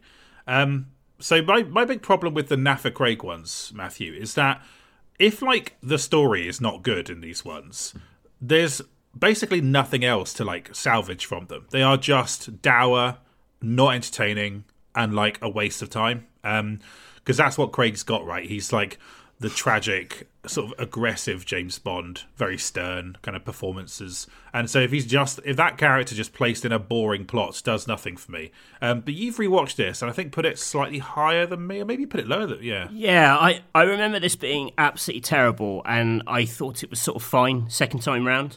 Um, one is blessedly short. Like, it might be the shortest Bond film. I think it's like an hour 40. Nice. I mean, all of these films, there's they. I don't think there's a single Bond film which couldn't gain from losing half an hour. Um, this is that version. It's got, it's actually got pretty good momentum. It, it like you know, because it, it picks up straight off the bat from uh, Casino Royale with the guy in the boot of the car. So it starts with quite, uh, actually, quite a well filmed car chase. Um, that's the other thing this film has. It looks gorgeous. Like it's, it, it looks expensive as hell. Because obviously after Casino Royale, they knew you know Daniel Craig was going to be like big business again, and Bond was like really back. And this one, it feels like they pumped so much money into it. It it, it really does look like a step up. Um, just yeah, great location work. Some of the set pieces, you know, there aren't a huge number of set pieces, and what here's a, a bit undercooked. I actually quite like old uh, Mathieu as Dominic Green. Like on paper, underpowered villain because he's you know just a sort of a sort of philanthropist who uh, sort of cons his way into juicy contracts on on various things, and he's infamously trying to steal water from Bolivia, which is really dumb. Um, but the fact that he is so sort of like dweeby and sort of uh, unassuming on screen actually makes him quite an unusual villainous presence. Um, he, he he definitely brings a different vibe to it. Um, there's a I think the sequence where Bond goes to the opera and uncovers the kind of the, the conspiracy and he sort of he sort of talks into his headset and then they all leave and he takes photos of them and basically sort of sees everyone who's part of, of Quantum all at once. It's actually it's a really good sequence. Um, it's it's you know it's dramatically very satisfying. It's really well shot. Um, the music's great. Uh, I, I think the problem they have with this is that the the really big problem is that Craig's character is just meant to be on like raging through the world because of what happened to Vesper Lynd in in Casino Royale. Yeah. And they don't really sell like Bond's gone off the rails or this is really dangerous. You know, like there's meant to be this tension with them, and n- none of that lands. So uh, they've they've got like a, in Craig a, an actor who can play, you know, dramatic Bond well, but the actual drama they've cooked up for him, I think, is is just a bit a bit wrong in this one. Yeah, I think that's all fair. That was that was a big um, sort of like sore point for me at the time as well. Is that I feel like the Casino Royale's ending very much sets up a second a second half to that story, and this kind of like has that connective tissue very briefly, then feels like it swerves into becoming something else. And I kind of wanted it to be a much angrier revenge film than it than it is. Yeah. Um, and it just doesn't really pull that off. How much do you think the writer's strike that happened around the time this was being produced like hurt it, Matthew? Do you think you noticed that in the writing at all? Uh I, yeah, maybe that explains it. I, I, I don't really know the inner workings of it because it's got the same screen, screenwriting team credited as Casino Royale. It's it's Purvis and Wade who are the kind of in-house Bond writers from sort of mid Brosnan onwards. Yeah. and then they partner them up with other, with basically whoever directs it brings in uh, their good screenwriter to to make it work. Um, and it's Paul Haggis on this one and Casino Royale. Um, he's obviously a bit of a contentious figure now. Um, You don't say. yeah, like maybe maybe like that. You know, maybe it is the momentum, which just just means they can't really land the kind of character beats. You know, it's it's trying to kind of deal with the fallout from one film, introduce its own villain, its own plot. Maybe it's trying to do a little bit too much in an hour forty, and that's its problem. But mm. um, it, it it just as a technical piece of filmmaking, it's it's just so clean that when you've come straight out of like watching a load of Roger Moore films, something in you reacts to that and goes, "Oh yeah, this is like we're in the hands of we're in the hands of like modern filmmaking, but also like modern expensive filmmaking." Mm. Um, you know, there's just yeah, there's a bit in this. There's like a plane sequence where they jump out of the plane, and it looks so much better than the plane sequence in that Uncharted film. That's what I was thinking when I was watching this. Yeah, was just actually we've how how is it that we managed to spend more on films in the last you know now and they look worse than things from 10 years ago you yeah. know there's just no no physicality to them um, so yeah any opportunity to dunk on that piece of shit uncharted film um, i'll take it or the mcu that's like uh... or the mcu yeah. yeah. also blue screen hell um, yeah uh, quantum of solace worst bond theme ever oh yeah so bad so so bad it actually sounds out of tune like Jack White doesn't sound in tune. It sounds like they're having their first go at it. Like they haven't really worked out what the theme is going to be. Yeah. Oh, was it um Dionne Warwick who did like a version of the theme for this? It was actually amazing that you sent me, Matthew. Like, oh, I, I, I sent you a video that was full of yeah other James. Uh, it wasn't Shirley Bassey. Oh, maybe it's Shirley Bassey. Yeah, Bassey did a Quantum of Solace song um, so yeah, there's a video. There's there's lots of videos on YouTube that gather songs that were written for Bond films but weren't picked or didn't make it for whatever reason, and a lot of them you listen to them and you're like, well, I understand why this wasn't picked. Yeah. Because um, the people are they struggle to like bond themselves up in the right way. It just you know, there's there's like a, a pulp one for Tomorrow Never Dies. It just sounds like a pulp song. Right. Um, uh, it's a terrible Johnny Cash one. um, Is that a Thunderball or Man with the Golden Gun? I, I think, think it was Thunderball. Yeah, and it just sounds like a Johnny Cash song, but every now and then it says Thunderball. Yeah, yeah. Um, and he stole a nuke and he put it down, and he's gonna blow up the United States. and you're like, oh Jesus, Thunderball. Yeah, Thunderball, um, Thunderball. Uh, Terrible. Yeah, I, I do. I think I do agree with your overall point about like higher end filmmaking, um, making these like an easier rewatch now. I, I think I'm punishing Quantum of Solace and another Craig one we'll get into very shortly. That I, I just think that I, I'm so lackluster when it comes to plot and execution yeah. of that plot and characterization that it just I suppose I'm punishing that, but I do agree with your overall point that all of the Craig films just like look and feel amazing. They are proper blockbusters of their time, you know. Um, yeah, yeah, so much shameless. Mo- like the the uh, product placement is just a lot more obvious in Craig because we're maybe aware of more of the products. You mm. know, like in the 70s, you're not necessarily looking out for certain things.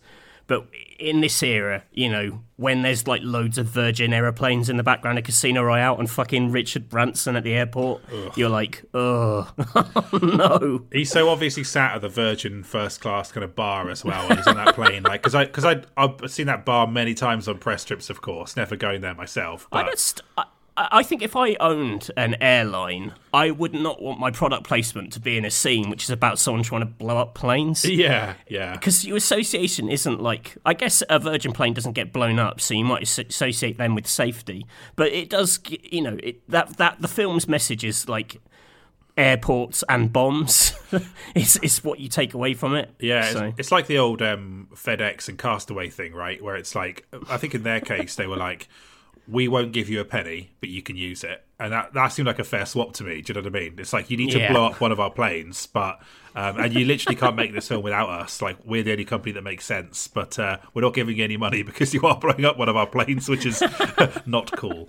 Um, yeah, yeah. So yeah, okay, interesting, Matthew. Let's move on to number sixteen then, which is Spectre. Um, this is quite low down. Um, James Bond receives an obscure message from M about a sinister organisation.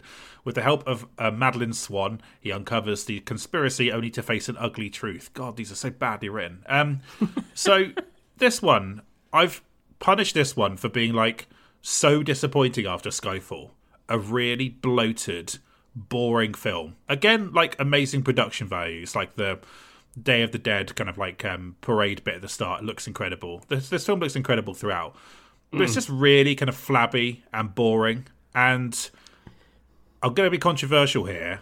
I don't think Blofeld overall as a concept is a net gain for James Bond. I think it's like Oh, okay. I think he's in more he's in more ba- he's used badly more than he's used well, I would say.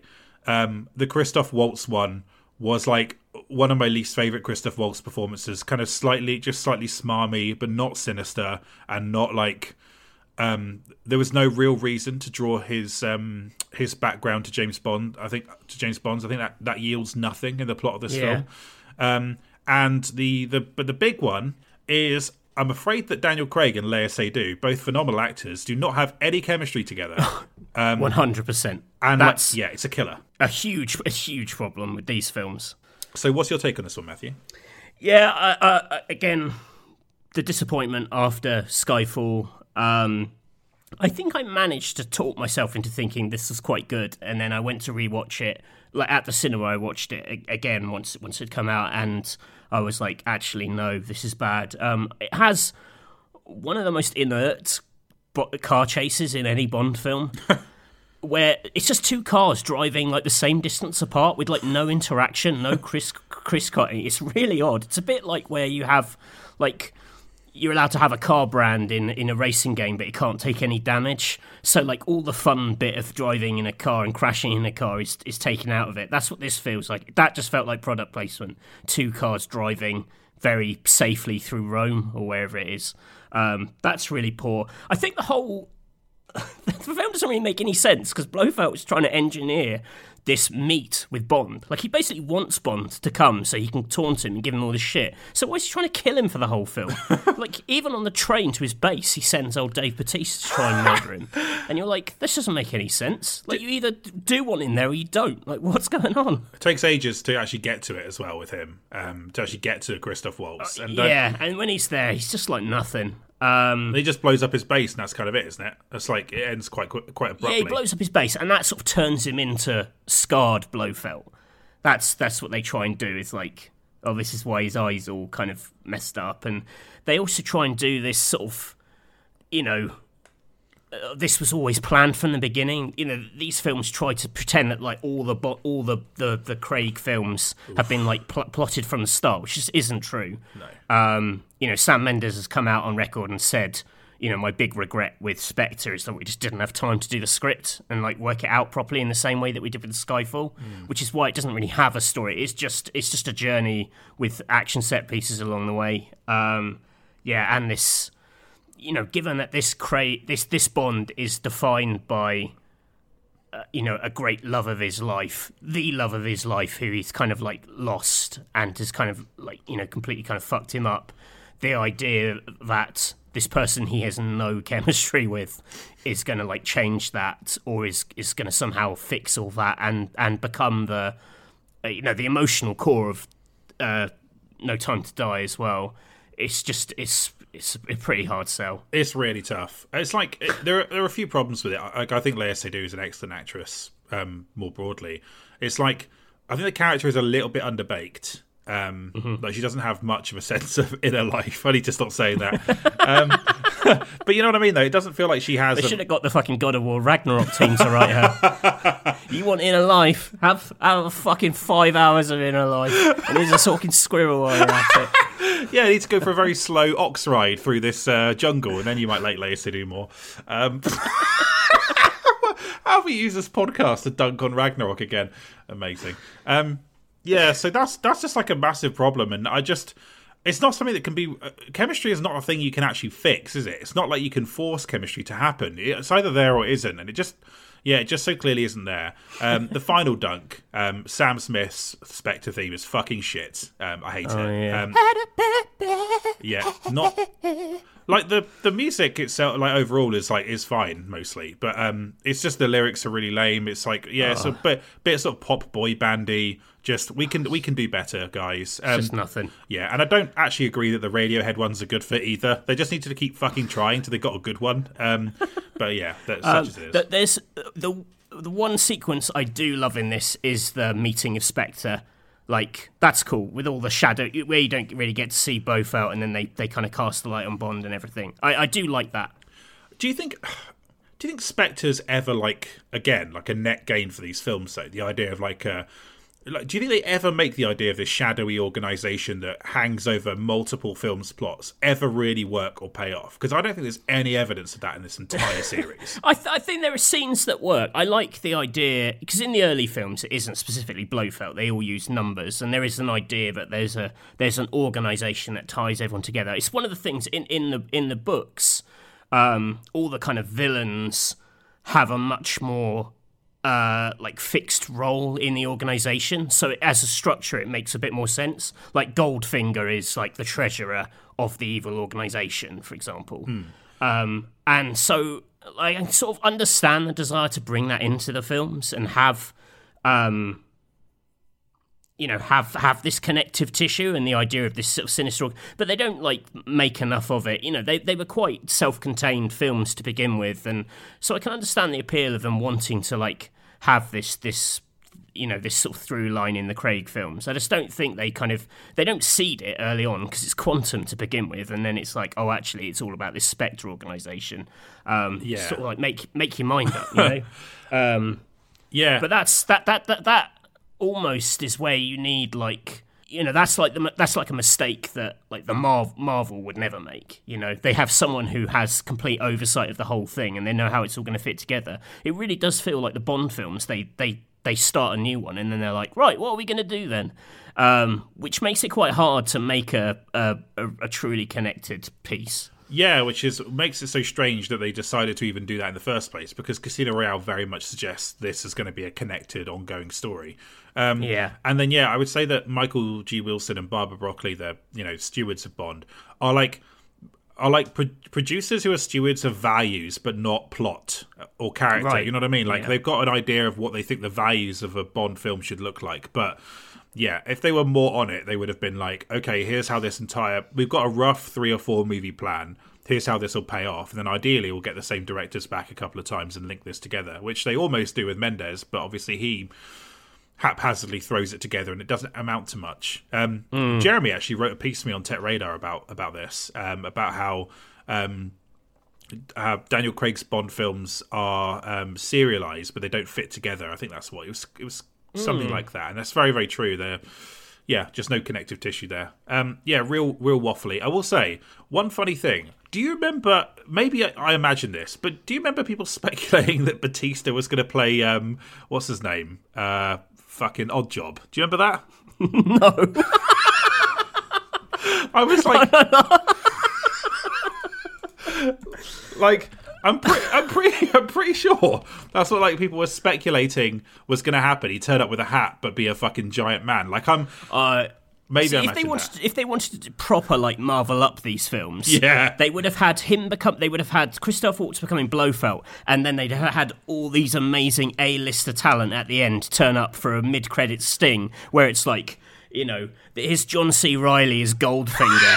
here's, um, you know, here's Tom Cruise as Drax. Here's, and it's kind of like, oh shit, they're going to reboot the whole Bond universe. yeah, that's uh, that's like a yeah that that feels like something they might threaten us with next time they do uh, they do Bond. Yeah. Um, if I was put in charge of Bond, I would do. I would weave in a bit of that for sure. I just don't. I don't know that I ever need these films to be serialized. To be honest, like I think I'm fine with them all living in isolation. Then on their own terms, they can succeed, and they're not weighed down by the others. Which is why so many of these Marvel Yeah. films are shit because they're all connected together. Yeah, but I would have a. Yeah, I, I, I just don't mind the idea of Spectre as as like which person from Spectre is going up against Bond. That would that's all the connective tissue you need. Like Bond doesn't need to be the same person even, but I like the idea of kind of like, right, your turn now. Okay, yeah, that's fair. All right then. Um, well, I'm sure we'll revisit this because we've got loads of Spectre films left to come. Uh, number 15, Thunderball. A Spectre agent steals two atomic bombs from a NATO plane. James Bond is assigned a mission to recover the warheads and put a stop to the evil plans of the criminal organization. Um, I found this really just dull on a rewatch compared to the. I feel like there was there was a, a decline that kicks in with the Connery ones. They find the formula, then it just goes into decline. But the main problem I had with this one, two things: the intro where he gets the jetpack and beats up that guy who is dressed as his own widow at his own funeral. That's fucking dumb. Um, and then, um, but then, like the amount of boring underwater set pieces at Oh. the end, so so boring.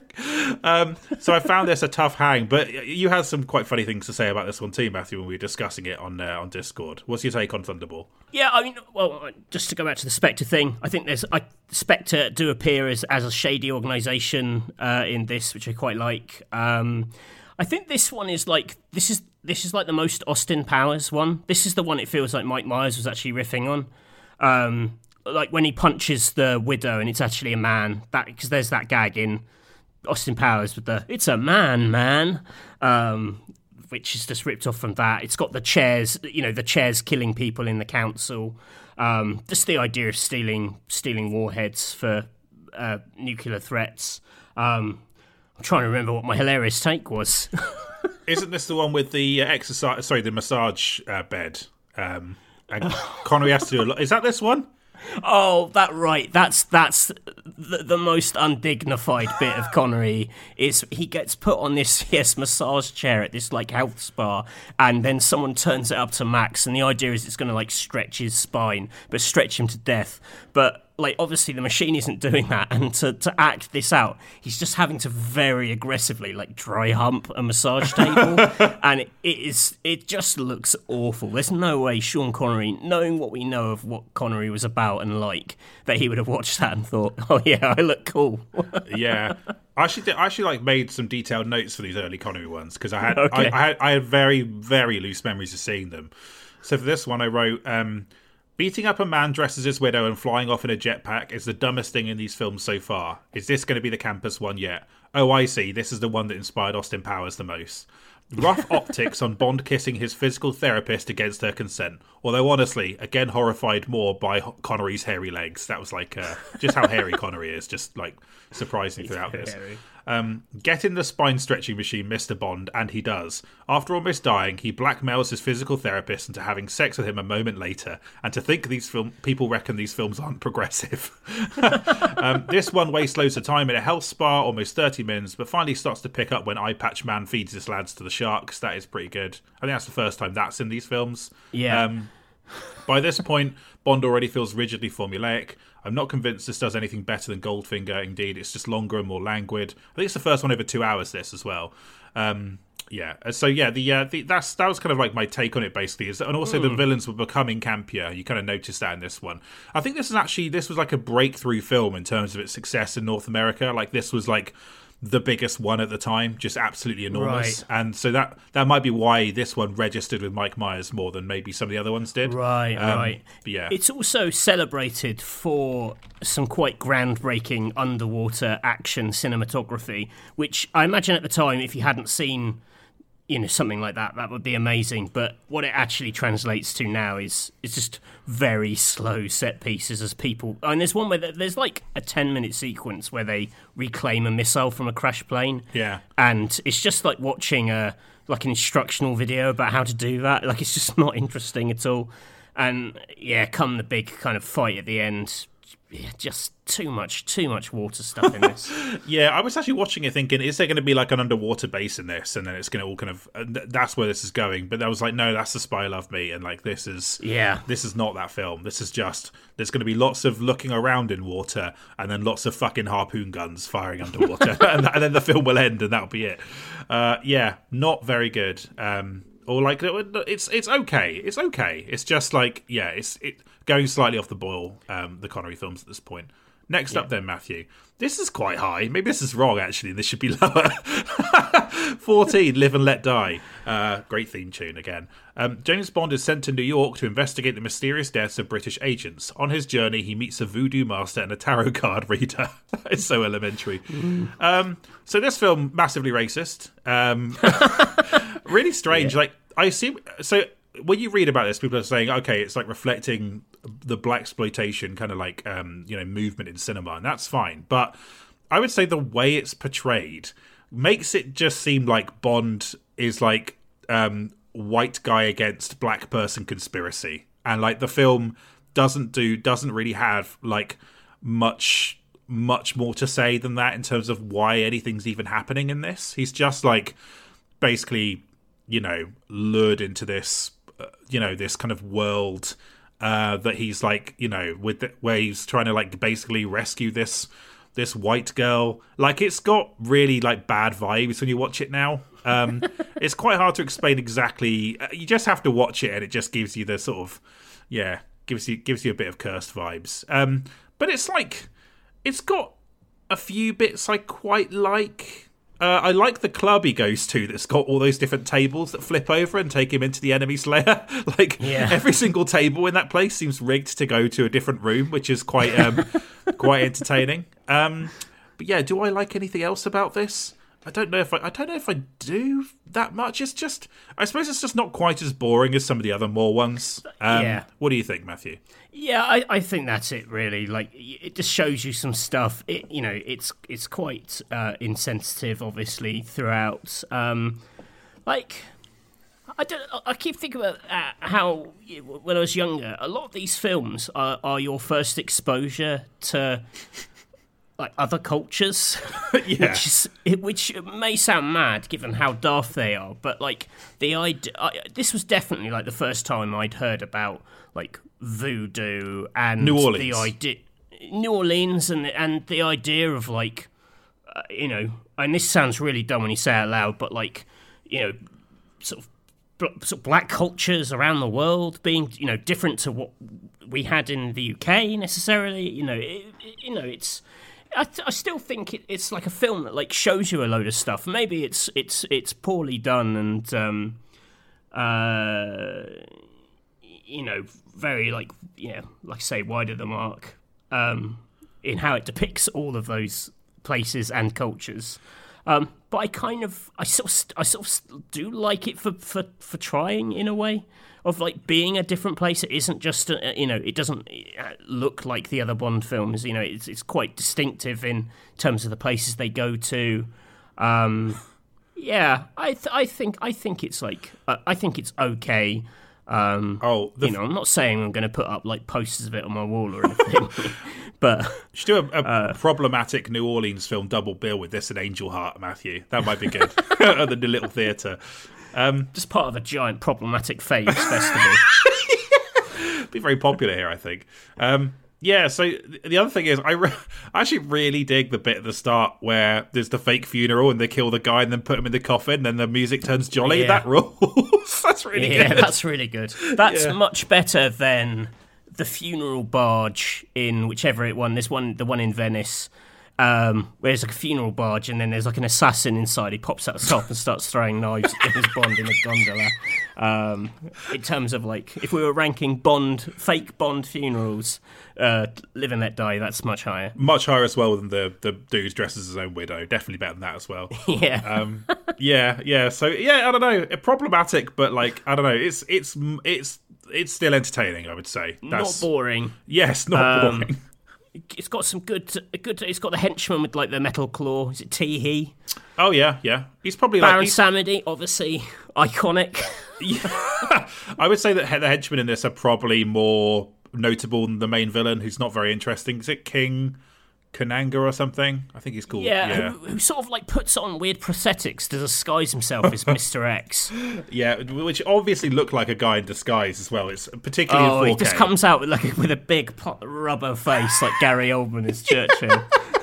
yeah, um, yeah, very sort of bizarre. And also, um, I did burst out laughing at the dumbass death in, of that villain, where basically Bond puts some kind of inflatable thing in his mouth, then he becomes a big balloon man and pops. um, very silly. Um, yeah. Uh, also, the, the, the script, which you know, it's like blaxploitation, which is obviously you know aimed at an older audience, and this is kind of the soft version, and you can hear like some very prim and proper screenwriters delicately delicately tiptoeing around which words they can and can't use. Yeah. I think there's a couple of honkies. Yep. Uh, I think they say they say pimp mobile Uh, at I, one point. I don't know if they say it, but like uh, certainly they're trying to tap into that world, probably using a lot of dictionaries. Um, Yeah. yeah, it's got big. If one was if I had to write a blaxploitation film, yeah. it would probably sound like this. I would also say this um this has like the best Felix Leiter in it as well. Um who's like the one they bring back later on for License to Kill. Uh, I like this. He's like the most the most memorable one, I think. Um, in my head, this guy is so kind of makes such an impression that you the Felix Leiter here that I, I sort of thought he was in more films than he actually is, but he is just in the two. Um, Right. Do you like that? Do you have a, an opinion on Felix Leiter's Matthew? Yeah, I, can't say I'm like crazy about um, modern Felix Leiter. Um, Nah, doesn't do much. oh, what's his name from Westworld? Jeffrey Wright. Um, Jeffrey Wright. Yeah, Yeah, just a bit, just a bit sort of drab, isn't he? yeah. David Hedison was the one I'm talking about here. He's uh, yeah will only appear once, 16 years later. like really strange to actually dip back into. And then you only get to really see like half of him 'cause he gets eaten. Yeah, spoiler alert. Um, so yes, good. Um, number thirteen then, Matthew, the Living Daylights. Uh, so the first Dalton one, I think most people probably have this higher than License to Kill in their lists. Um, James Bond must cross several continents to confront and defeat an arms dealer who is conspiring with a Soviet general to start another world war for profit. Oh, that's what's going on in this film, is it? Because I had no fucking idea after watching it. Um, has like a great intro on, in Gibraltar, Matthew, where um, Dalton looks fucking amazing as he kind of like parachutes in um, to this training exercise that turns out to be basically a bunch of his mates being killed. Uh, that's really good. Um, the other double O's die way too easily in that sequence. they are chumps, aren't they? They're just like, Like, given what we know about how adept 007 is, it's amazing that this other guy kills. I mean, they really die in dumb ways. Like, he literally cuts one of their climbing ropes and just falls to his death. yeah, for sure. Um, can I actually? Uh, do you mind if I read you? Because I think the plot of this film is so confusing. Um, someone tweeted at me when I when I tweeted about this film, saying um, with this Letterboxd review um, that actually explains the plot of this film, which I think is so confusing. Um, Right. It's from uh, Matt Lynch on Letterboxd. Um, it's taken me 25 years or so, but I finally actually fucking understand the bad guy's plan in this, and I just want to write it down for posterity. A Soviet general fakes his own defection to the West and recaptured by the KGB, both to stall for time and to gain Bond's trust in order to trick him into killing a key rival.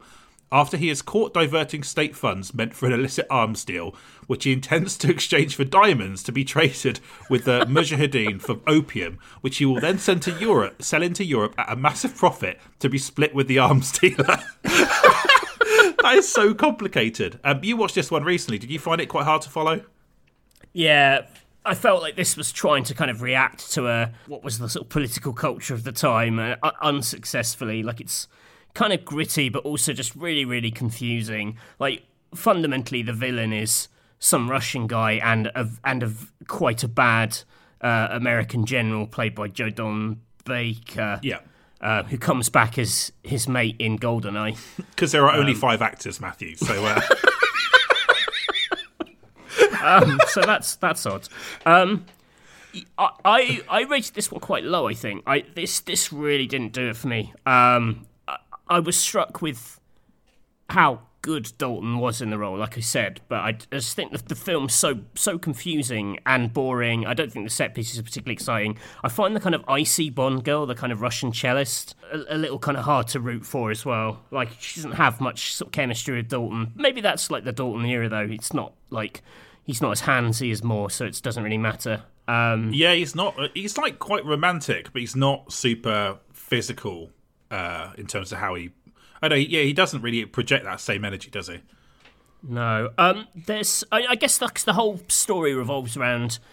Sh- sh- the Bond girl is the partner of the Russian baddie. Yeah. And obviously they don't know he's a baddie at this point, and Bond's sort of using his friendship with him to say like, "Come with me, I'm going to take you to him." So he's he's not kind of, you know, molesting her or whatever because you know she's kind of spoken for by his mate at this point. Um.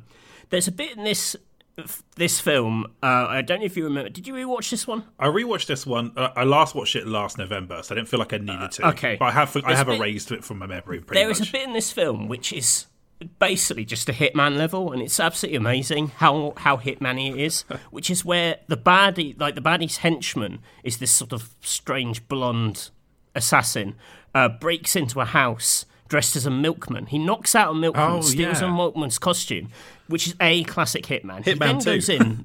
He knocks a guy out in the kitchen, instantly puts him in a freezer, using basically the freezer bit hiding animation from Hitman.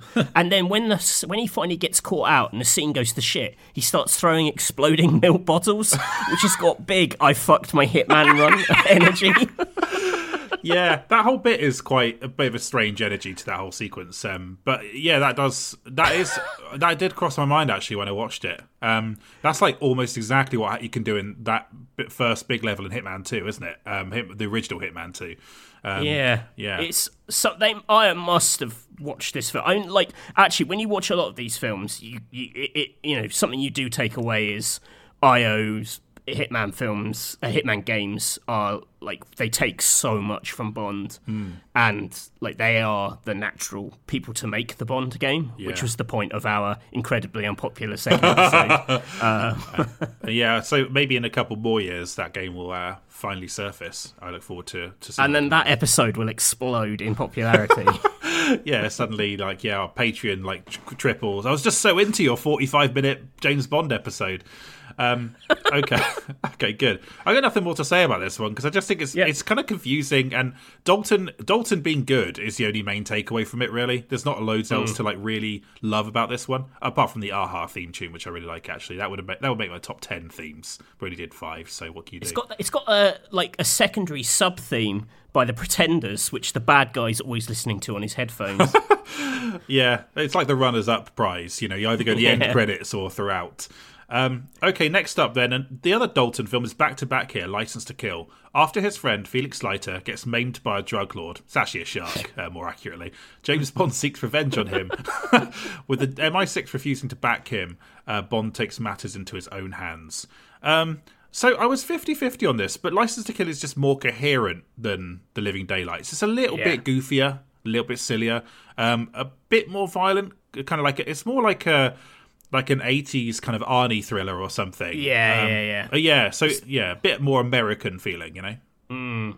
Only one which is a 15, I think. Right, okay, yeah. Um, but it, these days it's fairly tame, I would say. Um, a man being eaten by a shark, partially aside. Yeah. Um, but like the violence is a bit. There's that man who gets exploded in the decompression tank. Yeah, that's really good.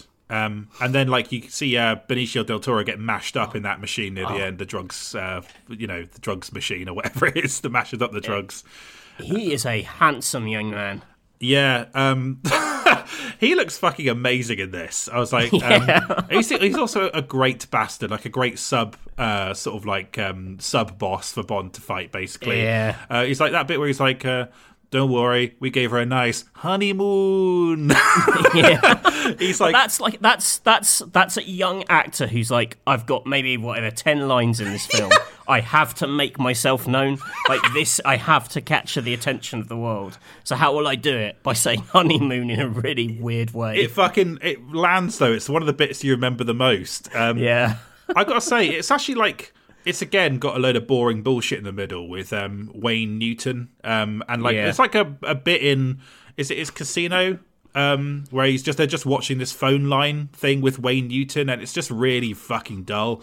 And it basically what it needs to do is gets to the final drug factory set piece a lot faster than it does. Like again, mm. lop twenty minutes out of this film. Um, also, the American girl uh, assassin, uh, uh, sort of woman he meets in it about halfway through but she's not very good. not a very good actress, and like the the chemistry is definitely not there with Dalton and her. Um, but I don't know. It's like Dalton on the warpath is like the best thing about this film. He's just like yeah. really angry, properly wants revenge. It's incredibly violent. Him running away from MI6 is pretty rad. Um, him kind of escaping. There are very few Bond films which have like a very neat, easy to sum up plot yeah. of like, oh, it's the revenge one, or it's the one where he's fighting the other assassin, or it's this one. I, you know, I, I think they're definitely stronger when they actually have a a plot outside of what is the villain's plot. Yeah. Uh, which is revenge and what happens if Bond isn't a secret agent anymore and, and you know goes rogue. Yeah, it's also um, I think like the the bit at the end where he goes, "Don't you want to know why?" Then he shows him the lighter and sets him on fire. It's like Robert Davi on fire is fucking great. That's like the maybe the best Dalton moment in um, that he gets. It's just so aggressive and like needlessly violent. Like I just I really love that. Also, Robert Davi is a proper like a great shit eating uh, villain in this. Like he's just like such a piece of crap Um, like it's not not like m- many layers to him, but you just see how unreasonable he is, how much control he has. So it is like you know cathartic when you see Bond finally get his revenge. Um, and I do like the idea of using Felix Leiter as like the the revenge plot rather than like a woman he likes. Do you know what I mean? Like that's Yeah. that's actually quite an interesting um, wrinkle. Um, just yeah, I mean, Fi- Mrs. Leiter also gets done in. yeah, she has a rough time in this for sure. um, yeah, so uh, yeah, yeah, it's also quite goofy at the start when they make that arrest and then they arrive at the wedding. It's all a bit like it's a bit Roger Moore-ish in places. This one, Well, that's why it's quite shocking when it goes from that to like he's being fed to a shark. yeah, it's also got um, Everett McGill from um, Twin Peaks and various David Lynch things, absolutely chewing scenery as the corrupt cop um, watching when he watches Felix like Leiter get eaten by the shark. That's um, his his facial expressions are definitely overcooked there. Um, but it is also rad when um, Bond hits him with a briefcase of money and he falls into the shark tank. That's really good. uh, so yeah, I quite like this one. Um, I'm surprised that people like The Living Daylights more than this. I think if people went and rewatched um, them back to back, you'd realise this is the stronger film. Uh, personally, okay, moving on then. Uh, number eleven, Tomorrow Never Dies, a Matthew Castle special. James Bond, an undercover agent. Sorry, descriptions are so bad.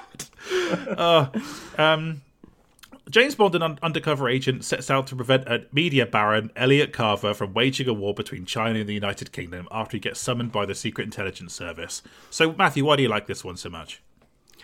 Uh, I just think I think Jonathan Pryce is, is a really goofy villain, but he's he's he's in it from start to finish. I think he's a really he's he's a really good through line in this. Um, I like the pairing of uh, Brosnan and Michelle Yeoh, not not from a like a romance perspective, but like she's just such a good action presence. This film has a couple of quite good action set pieces in it.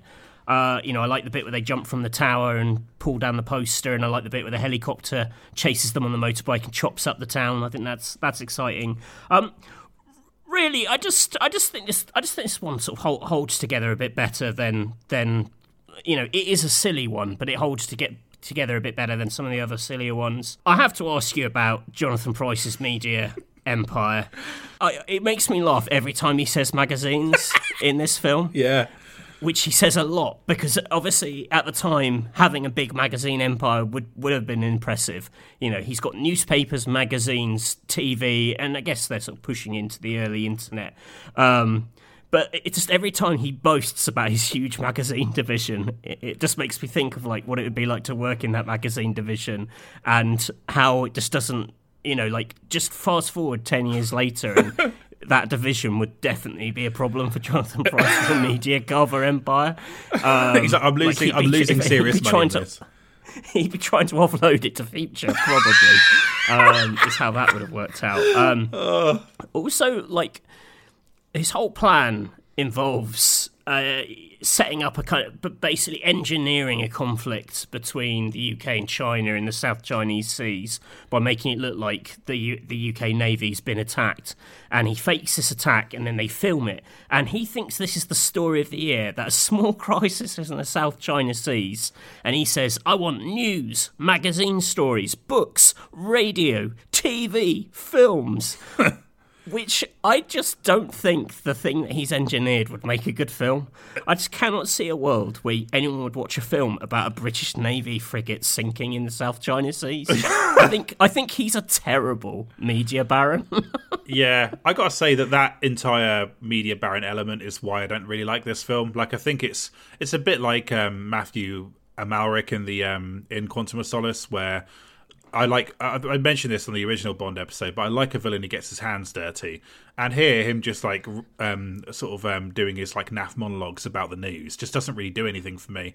Um, quite boring when it comes straight after Sean Bean, um, just like absolutely bananas, kind of like terrorist, former double agent in um, Goldeneye. He's just so meek by comparison. Um, yeah. it's, a, it's a scenery chomper though. Oh, I mean, it sure is. Should we talk about the bit where he um, pretends to do martial arts, Matthew? Oh, there's a bit where he sort of does some sort of like kung fu noises towards Michelle Yeoh, which is just incredibly racist. Powerfully racist, as he put it in. Uh, and I watched it back, and it was like there's a there's a shot of Jonathan Pryce from behind in that clip that is like a proper "What the fuck are you doing, my man?" kind of element to it. Uh, It's just uh, it's just funny that like seeing him now in like the crowd. I like Jonathan Pryce. I'm not dunking on Jonathan Pryce, and I don't want Jonathan Pryce cancelled for doing. Um, you know, a silly bit of of of whatever he does at the end of Tomorrow Never Dies. But yeah, it's a, it's a bit of an eye opener. I, what I think's really funny about that end scene um, is that the big standoff revolves around whether or not Ricky Jay gets shot, the magician. Yeah. which is, is like it's just very, it's just very funny to me. Where he's like, "I'm going to kill Ricky Jay unless you back down," and you're like, "What is this film?" um, yeah, that really that really tickled me. Yeah. Uh, okay, yeah. I, again, like I, I don't really see. There's not much in to divide this between um, the other two Brosnans in my head. They're all kind of a piece to me. Oh, But, I- but if you like it, that's fine with me. I like to. I I think this is the first one I saw at the cinema. Right. So it just feels a bit special to me. I quite like the start where Bond's tr- trying to get out of that base before the missiles crash into it. Oh yeah, that's all right. Um, The ski. That's got That's quite in it, hasn't it? exciting. I, I, yeah, I like the car that he drives with his mobile phone. Oh yeah. Um, obvious. Incidentally, controlling a car with the world's tiniest trackpad on a mobile phone, no one can fucking drive a car with touch controls. No. Like, I think Bond is the only person who'd be able to play GTA on an iPad. Oh, that's funny. Um, yeah, okay. I think this is a fair place. There are like, there's definitely a movement of people on Twitter who talk about Bond who like this film. So yeah. I know Andy Kelly's a big fan, for example. Yeah, I, I, yeah, I'm, I'm fond, but it, it pretty just landed at right the right time. Um, Yeah. you know, maybe it's unfair of me to put it th- this much higher above Die Another Day and and uh, The World's Not Enough, but um, Well, it adds colour yeah, to the I list, think I think there there is a difference. Okay, fair enough. Number 10 then, No Time to Die, the final Craig film. James Bond is enjoying a tranquil life in Jamaica after leaving active service. However, his peace is short lived as his old CIA, CIA friend Felix Leiter shows up and asks for help. The mission to rescue a kidnapped scientist. Which half of him? The mission to rescue a kidnapped scientist turns out to be a far more treacherous than expected, leading Bond on the trail of a mysterious villain who's armed with a dangerous new technology. Um, something I think worked up against this film is how overhyped it was, Matthew, because I think it ended up getting up something like five or six trailers because the pandemic happened and they didn't know that was going to happen. So um, I interviewed Lashana Lynch about this film as part of a Tech Radar like mobile phone tie-up thing um, in like February 2020, and then the film wouldn't come out for another 18 months, maybe a bit more than that. So.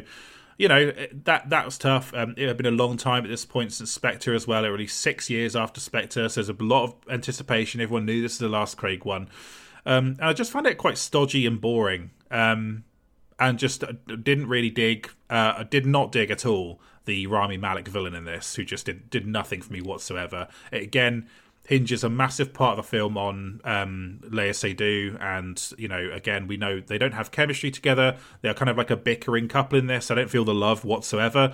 Um, then this film makes the fatal decision to have an absolutely fucking rad sequence with Ana de Armas um, as a kind of like another agent, and her and Daniel Craig have tons of chemistry. So when it goes back to Léa Seydoux, it's properly like, oh no, this is like all this does is illustrate the problem more deeply. Um, and then yeah, the film like the film struggles to have fun outside of that sequence, I would say. Um, and then ends with like killing off the main character. Oh, how bold! Have a fucking round of applause at what such a fucking self-sacrifice naff storytelling decision that is. Like, did nothing for me whatsoever. However, I get the impression you like this a lot more than me, Matthew. So why don't you go from there? I liked, as before, I like how it looked. I think it's, I think it's quite, quite well made, quite well filmed. There's some, there's some quite nice shots in it. Um, I think you know, Phoebe Waller-Bridge famously did a, a script pass on this. I don't think it's howlingly funny, but I think there are some funny lines in there, some funnier lines in there. You know, um, from from the the Bond series. Um, you know, I think the reason a lot of people credit her with why the Anna stuff feels quite sparky and fun because it's just quite an unusual character, and I think she's thought to have written most like that's that scene. Um, she's got, but she's got a name on the film. She has to like be responsible for all of it as well. And like, there's no saving that Léa Do stuff. It's all boring. Oh no, no, no, no, not not at all. Um, but I think there are some like interesting, like the opening sequence to this, which is like almost like a weird sort of serial killer sort of slasher film scene in her house. Sort of flashback is is kind of interesting. Um, that is good, actually. Yeah, I agree with that. Yeah, I, I I can sort of see because because they do serialize the these Craig films that they want to have a kind of more permanent end on it. Um, I just think like the emotional kind of core of what they're trying to achieve really butts head with the very convoluted plot by which they achieve it. Right. That this that they basically like an hour of this film feels like it's dedicated to setting up the idea that there's this poison which if it's in your bloodstream you can never remove it and it only activates if you go near your target. So all the stuff with Christopher Waltz coming back is basically to show the mechanic of this this poison and the second they do that you're like, well, we all know that this is ending in tears because of this poison, and mm. that that that really like stinks up the second half of the film. Um, I just I, I, really do like the first half of it. Um, I know you don't like the reuse of the uh, the On Her Majesty's Secret Service cue, um, but.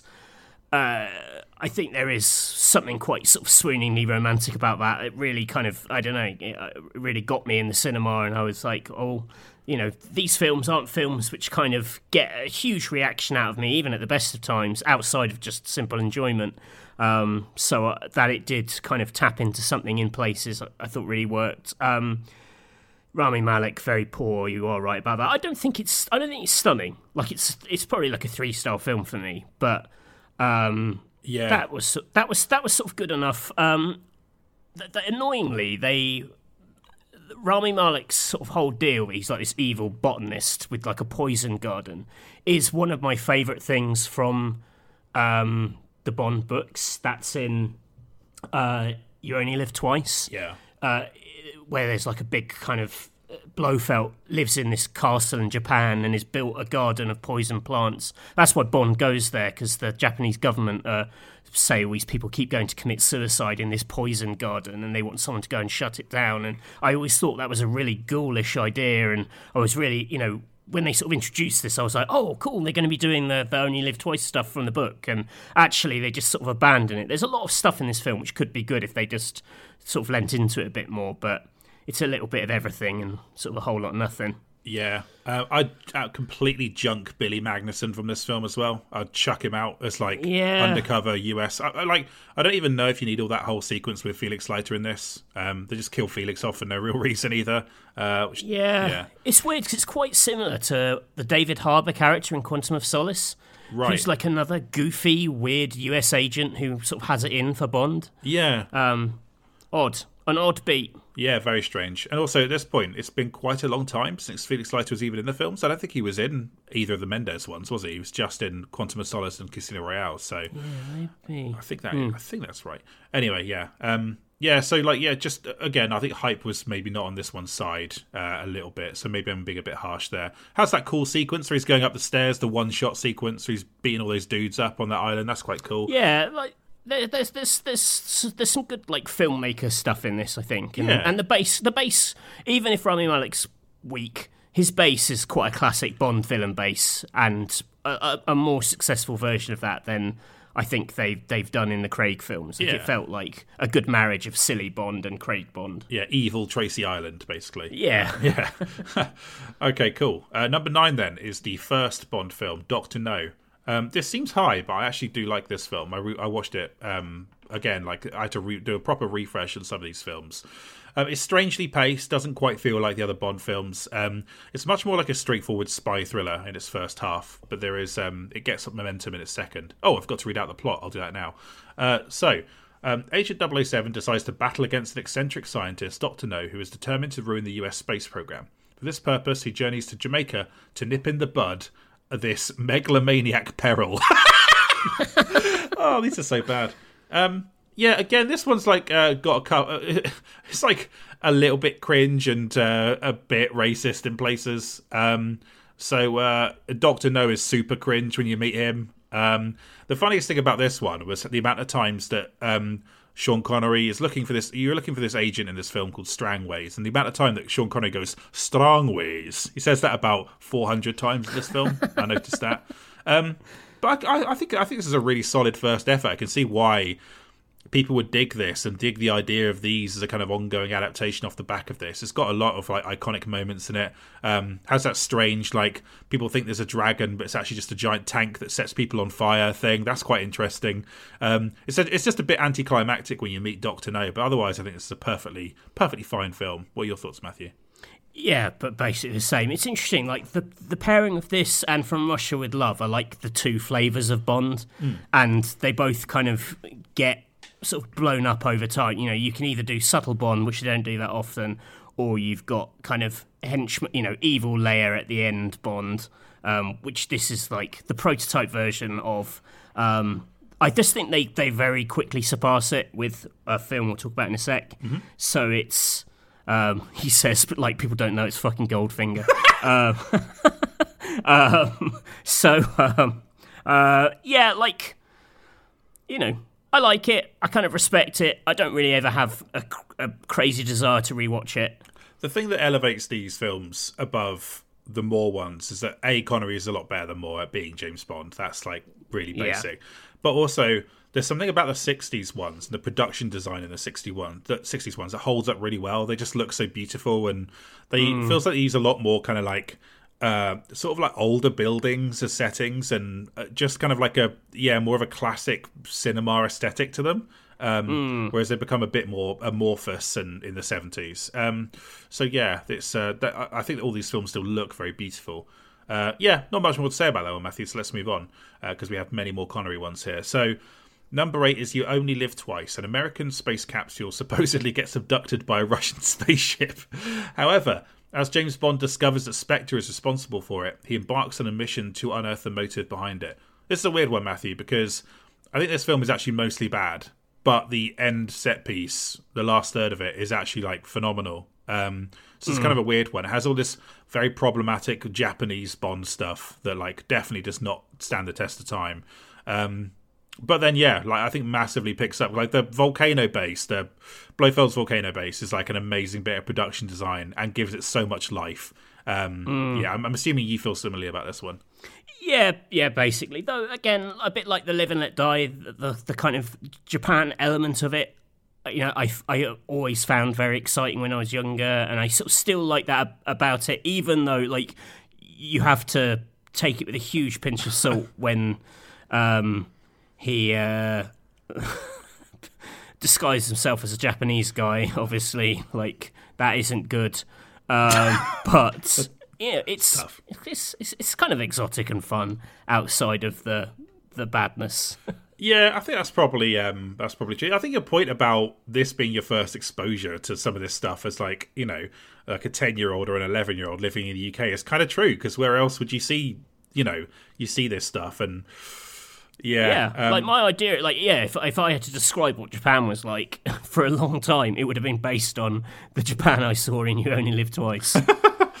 yeah, um, even the sound of it, like the music, the soundtrack to this film, the kind of sort of like plucked strings or whatever, like it just sort of I don't you know it's burnt into my head of like I know it's terrible isn't it like oh that's the sound of Japan but it, that does happen with these films well carefully don't get yourself cancelled here Matthew that wasn't the goal of this podcast that... no no you know, when you no. when you're a kid you don't have, you've only got the frame of reference you got it's not like the internet I can't I can't go on YouTube and watch a two hour video of a man walking very slowly through Tokyo with a GoPro you know that didn't exist in whatever 1994. so I think I think they recast Blofeld very late in the day for this one. I think um, right. the, the, guy they got for it, Donald Pleasence, is is really good. Like he's a perfect fit for the Connery era of Bond. Um, and it is weird you get such a tiny amount of him, and they never bring him back. Like it just seems like the obvious de facto choice to just keep this actor playing this character throughout. Right? Like he makes you know the voice and everything it's everything that Doctor Evil is based on is is from this version of the character. Um,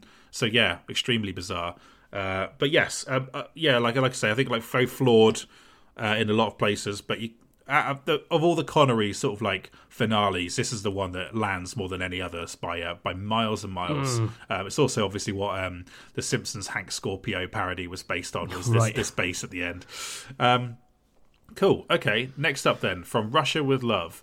Uh, James Bond searches for a Lektor cryptographic device that has the potential to wreak havoc in the world and stop Spectre, a secret crime organization, from acquiring it. Um, I more think of this one as the um, the one that's got the rad Orient Express bit at the end, Matthew, which I think a lot of people do. That's where Yeah. a lot of um, what James Bond is comes into focus when he's dealing with that. Um, the kind of like uh, you know basically the villain explaining his plot and then them, them kind of fighting it out. That whole sequence is rad. Um, the rest of the film is okay. I can sort of take or leave it a little bit. Um, Big, uh, big gypsy fight guy. yeah, I made notes on this. Um, uh, weird horny girl fight sequence goes on for ages in this film. Um, the first half of this is a bit incoherent and very slow, um, but again, the production design is fantastic. Um, there's like the the opening boobs. Uh, sorry, opening boobs. the opening credits are not. I wrote down the opening sequence are not not super good. There's like a lot of ass and boob shaking, even by the standards of this one. It's very very embarrassing. I love the opening boob sequences in all of these films. There's also like it's very very naff James Bond mask at the start of this one as well. There's like a Oh. that's super lame. Uh, Please, though, I, I love the pre-credit sequence of this one. yeah, it's pretty good. It's just that, that mask is naff. But then, um, having watched Live and Let Die and seeing the Mister X mask, this mask is at least good by comparison to that. I'd say the Bo- the Bond films they need to get a new mask guy. The absolute. I bet the mask guy also made the Golden Gun. Yeah, this is like this is very much the template firming up, though, isn't it? Um, I think like the the Spectre agent executing his plan is genuinely good. Has like good sort of sinister undercurrents. It ends with an absolutely bonkers final sequence. That old Spectre lady disguises herself as a maid. Rose Klebb. yeah, tries to kill Bond with a poison knife in her at the end of her shoe. Um, and she's shot dead in Bond's hotel room, and he quips to uh, to his lady companion. Then the theme music kicks in, and the film ends. And it's like it's completely bizarre. It's like I've just killed I killed a woman in my hotel room, but you know, let's pop out. We're in Venice. Let's go have a nice time. Do you know what I mean? It's uh, very bizarre. Uh, yeah, like uh, I, I would actually group this in uh, that thing I was saying about um, License to Kill, about like a film which has a kind of a neat summary. The idea that the Russians have trained a super agent to kill Bond is a really good hook. yeah. Um, I, I think they get distracted from that, like with all the, the, the a lot of the, the gypsy stuff. It just doesn't involve him. Um, I would love a film which is just him clashing with Robert Shaw again and again. Yeah. Um, because that those are definitely the best bits. I love the opening where it turns out to be a training exercise for Robert Shaw, and ju- and you know they're basically like this guy's gonna fucking kill Bond, and then the credit music kicks in, and you're like, I am like, goddamn, that is a great like opening to a film. It just makes me really pumped for what's gonna come. yeah. Then the then the opening boob sequence kicks off. And, Um, Yeah, and then the boobs start shaking. You're like, oh, can this film get any better? um, um, it's just got like I think the thing which shows the biggest gulf between like this and where the excess of like the more films is if you compare Q and what Q makes in both of them. Right. Like by the more films, the joke is what has Q put a machine gun in. So more like we'll walk through his um lab and they'll have like a big sort of um, opium pipe or whatever which is a, doubles as a machine gun where in this one q just makes a suitcase with a fucking knife in it like it's, it's just it's really stripped back and cold he's like here's a suitcase it's got a knife and a gun inside and Yeah. that's it and you're like well th- this is just a very different era and age and, and i dig that Yeah, I agree with you that, that all of that is um all of that holds up quite well, I think, as a kind of like holding the line on the tone somewhat. That's why actually I found um Thunderball such hard work because he gets when he gets in the jetpack, you're like, oh, it's, it's we, we've lost it now. It's already gone. You know what I mean? You can't get it back. You can't put it back in the box now. Um, so yeah, this this just kind of holds up very nicely. Uh, yeah, I do like Robert Shaw sort of tracking him throughout the film. That like work that works quite well. Um, but yeah, the payoff is uh, is very good. So yeah, yeah, very good film, very good film.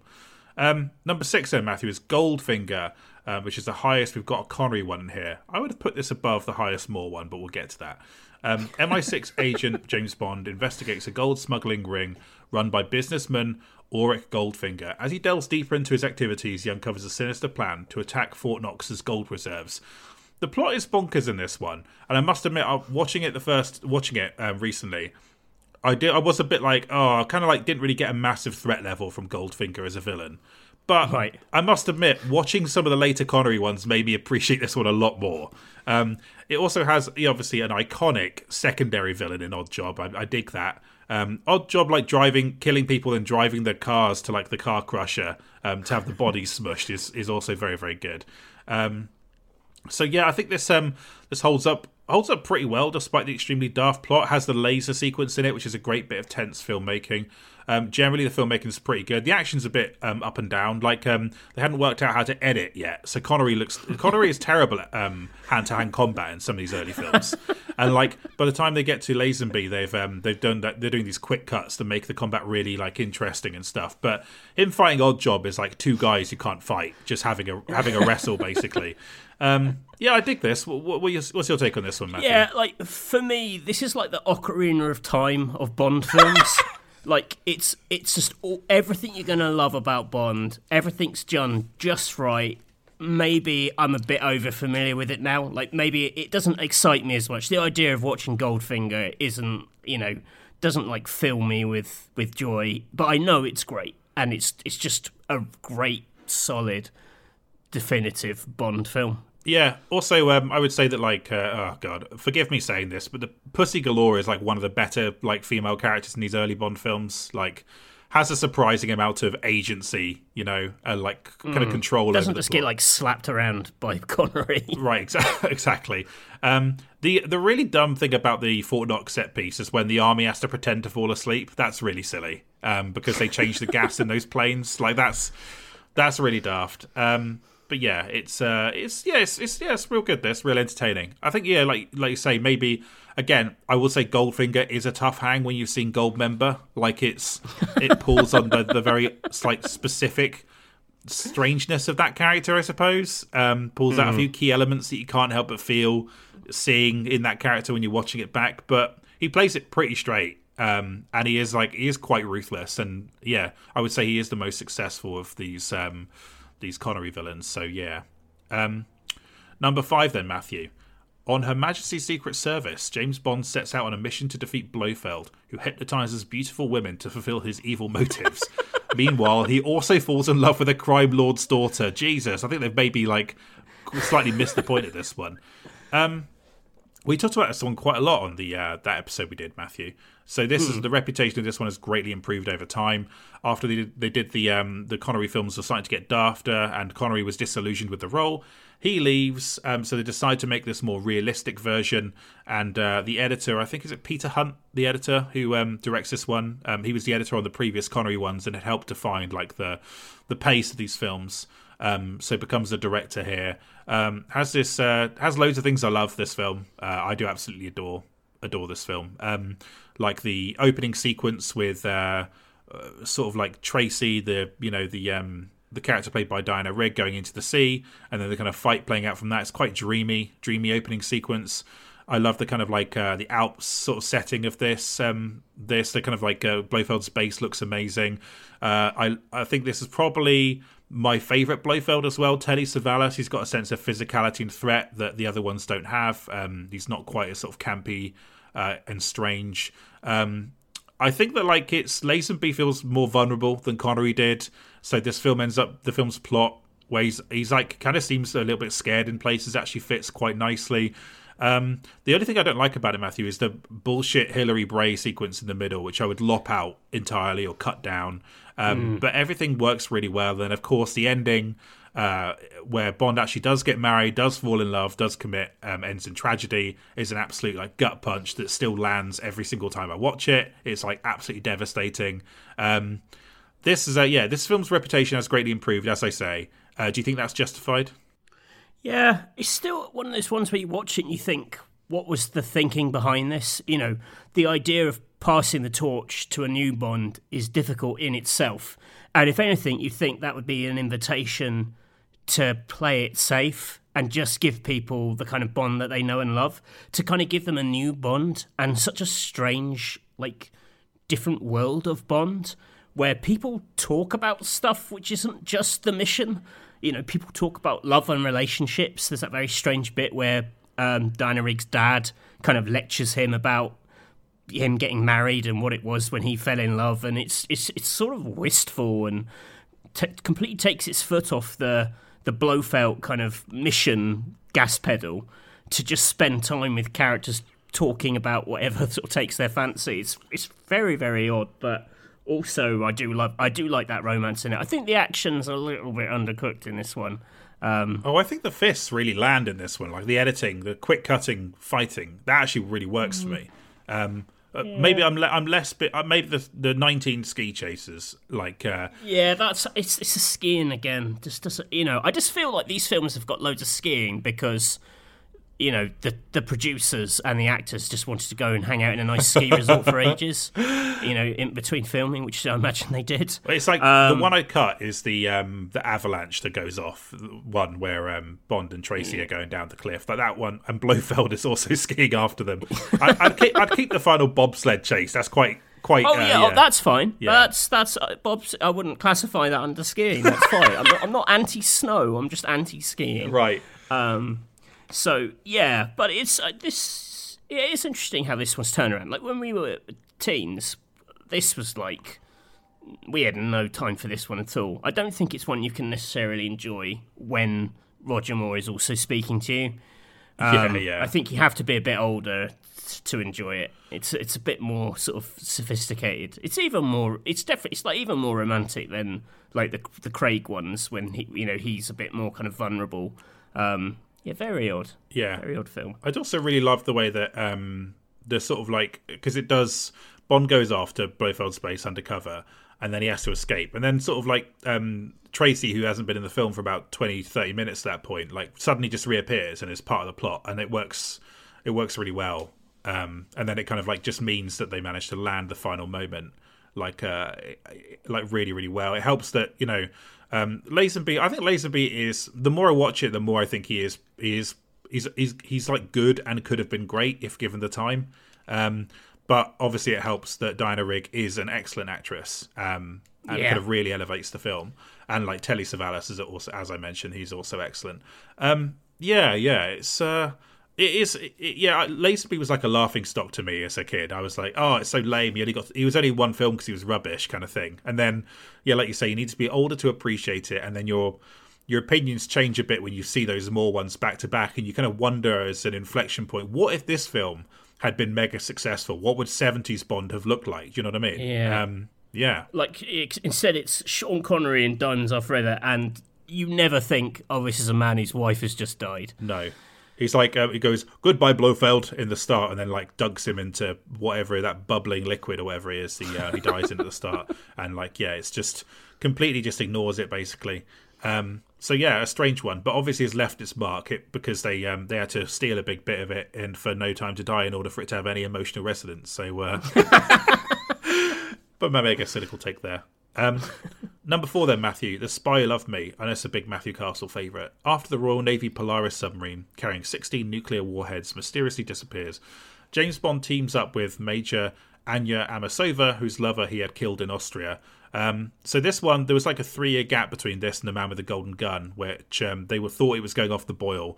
So they took their time to get it right, and I think it results in maybe you know one of the definitely one of the most confident blockbuster bonds that they made. Um, yeah. A perfect fit for Roger Moore and a really interesting dual agent storyline where Russia and the UK basically have to team up in order to overcome this villain. Has Jaws in it, has that rad underwater base, has like a fantastic underwater set piece as well with the car. Um, just fucking phenomenal. Mm. I watched it yesterday and had a great time. Amazing opening sequence with the uh, the parachute and the ski chase. Fucking great, Matthew. Thoughts? Yeah, absolutely, a, a, complete agreement. I think I think this really, really holds up. The stunts are really exciting. The set pieces are really imaginative. Um, all that stuff I kind of reacted to, obviously, as a teenager, very positively. What I don't think I appreciated is like the Bond girl in this is really good. Barbara Bach, she's really good in this film, and she has a role like she's through the whole film as well. You know, it's the idea of like Bond and his Russian counterpart kind of going on an adventure together gives this film just a lot more shape than mm. a lot of the other more ones. It's kind of you know east and west together versus this this mad bloke who wants everyone to live under the sea, um, which is, it, it, just shouldn't work because it is as stupid as all the other Roger Moore ones. Yeah. Um, but it's it's just funny how these little tweaks really land it. And Jaws is like uh, just a brilliant device. Yeah. Uh, you know, he looks terrifying. He actually does bring like a proper strand of horror to it. Like it's he's filmed as you would a slasher film. Like he's Michael Myers basically, and like when he when he's stalking them around um, the pyramids, and then when he turns up again, like in a cupboard on the train, it just. Um, That's a so I should- genuinely scary moment. That is like you, Yeah, do, you don't it's- expect it, and there's a horrible scream sound that kind of like loud train noise behind it, and it really makes you jump. I think. Yeah, I would say uh, tough break for the other henchman who gets introduced at the same time as Jaws, Sandor, who is just a very heavy set man who gets tired running up some stairs and then pushed off a roof soon after. Um, it- you know, there's a reason we aren't unlocking him as a character in GoldenEye. um, um, yeah, just the globe, the world looks amazing. That you know, all the different places they go to, Egypt, and there's um, you know, driving the Lotus Esprit around Sardinia looks like absolutely incredible. Forza Horizon 2 DLC. um, a lot of time for that. Um, I- actually, the role of Jaws in this film made me think in the Bond game IO are making Jaws as an unstoppable Mr. X style character. Oh, that'd be rad. Yeah. He's just someone who's pursuing you constantly. That would work as a as a as a mechanic, I think. Or like you can, um, he's like a modifier you can add to an existing level. So when you go back and replay, you add Jaws, and then you have to So he's just jumping out of cupboards. you just have to complete the objective, but Jaws is also there. Uh, that would be really cool. Um, like Jaws mode, that'd be good. You and I could definitely on that. It's funny on that Bond episode. You and I spend a long time coming up with what that entire game is. Um, yeah, so uh, I, no, no doubt we, uh, yeah, we have plenty of ideas for that one. Um, yeah, so uh, yeah, I, I, I kind of agree with all of that. I should correct myself. Actually, this is the film that has the uh, Lawrence of Arabia music in it, not uh, For Your Yes. Eyes Only. That was my. Oh right, yeah, yeah, yeah. Um, it's funny as well when you read about Barbara Bach. every single comment says, "I cannot believe she married Ringo Starr," which is really harsh on Ringo. I'm sure he's very nice and uh, has uh, has I mean, literally one of the most famous men in the world. I mean, come on. yeah, has aged very, very well. Um, yeah, so I- I think yeah, all of that stuff works. It's like it actually shows that if you just if you put the time and effort into making sure every bit of the filmmaking actually lands, it doesn't matter that Roger Moore's otherwise not a particularly great Bond. Like uh, if everything else Yeah. around him kind of works, and yeah, again has the magic of. Um, a boat stealing a submarine, which is you know just preposterous, but works really well. Um, the final set piece on that boat is really really good. Um, or sorry, in the underwater base is really good. Um, yeah, it's a kind of shame that they do bring Jaws back and kind of waste him. But what are you going to do? Uh, yeah, Yeah. everything everything about this is just like yeah, all the right pieces are in place. You know, um, yeah, great stuff. So number three, Matthew, Goldeneye the highest Brosnan one by miles here. Agent 007, along with Natalia Simonov, I hope I pronounced that right, travels to Russia to locate the satellite nuclear weapon stolen by Alec, a former agent who Bond believed was dead. That is so incoherent as an explanation of this plot. Um, so yeah, again, like there's a long hiatus due to legal issues between uh, the between License to Kill and this. Dalton kind of resigns from the role. He was probably slightly too old by the time the mid '90s rolled around. Um, so they get Brosnan, who looks fucking amazing in the '90s, extremely handsome man. Um, and do this really interesting plot where basically Bond leaves his friend slash uh, MI6 colleague to die, uh, and then it turns out he's not dead, and he is actually like the main villain behind the plot of this film. That works really well. Um, Good like post Cold War Bond, you know, with like r- remnants of the of Mother Russia kind of vibes to the villain. Um, and yeah, just like and lots and lots of great set pieces. I think you have to speak to like this this film's strengths, right? Like it's you know from the jumping off the dam obviously to like the um you know the actual like the slow creep in the gas canister room when um uh, with uh, Ourumov and Bond escaping right at the start to the obviously the tank in St Petersburg. It's full of great set pieces. Um, Matthew, I know this is one of your favourites. Yeah, yeah. I mean, uh, you know, impossible to untangle from the video game and how important that was. Brosnan is the gamer's Bond. I'd say it's still like silly Bond, but it's it has like a flavor which is just completely distinct to Brosnan. You know, it's it's jokey, but it isn't too jokey. You know, it's stern where it needs to be, but it isn't too stern. It's it's just a very specific balance that they never ever find with Brosnan ever again. Like I think he goes, he leans more and more. Uh, Roger Moore post this, Yeah. everything is a bit is a bit dafter. Like really, every line with Brosnan is is a is a gag. Um, after these films, but this isn't the case. He just looks great, like he's the right age for it. Every, everything feels iconic, and I don't think that's just because of the video game and having spent so many times, so much time with these specific characters. Um, but like Xenia Onatopp, classic. Boris, absolutely classic. I'm invincible. Come on, that was like people were saying that in the playground for years. Oh yeah, Alan, was, Alan Cumming just... with a Russian accent is like an underrated part of why this film works. I think. yeah, um, yeah, it's really great. I think you know maybe the actual plot at the heart of it is is isn't like brilliantly strong.